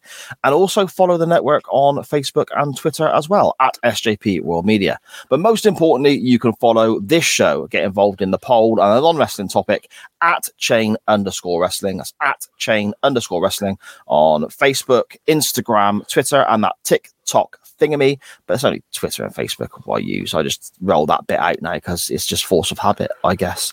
But there we go. Thank you so, so much to everybody once again for joining us in the chat on the live show. Uh, thank you so much in advance to everybody who will no doubt listen to the audio version later in the week because you guys are fantastic as well.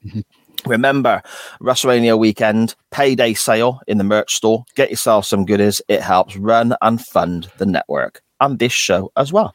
Magsy, I'm off now to frantically search the internet for Barry Windham versus Shawn Michaels because it must have happened somewhere. I'll speak to you next week, my friend. That's a Sar fever dream if I've ever heard.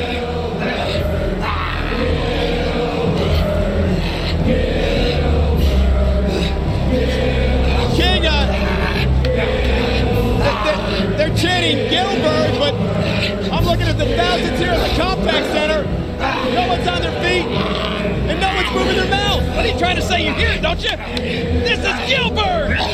This is the man called Gillberg! Yes! what are you laughing at? Gillberg!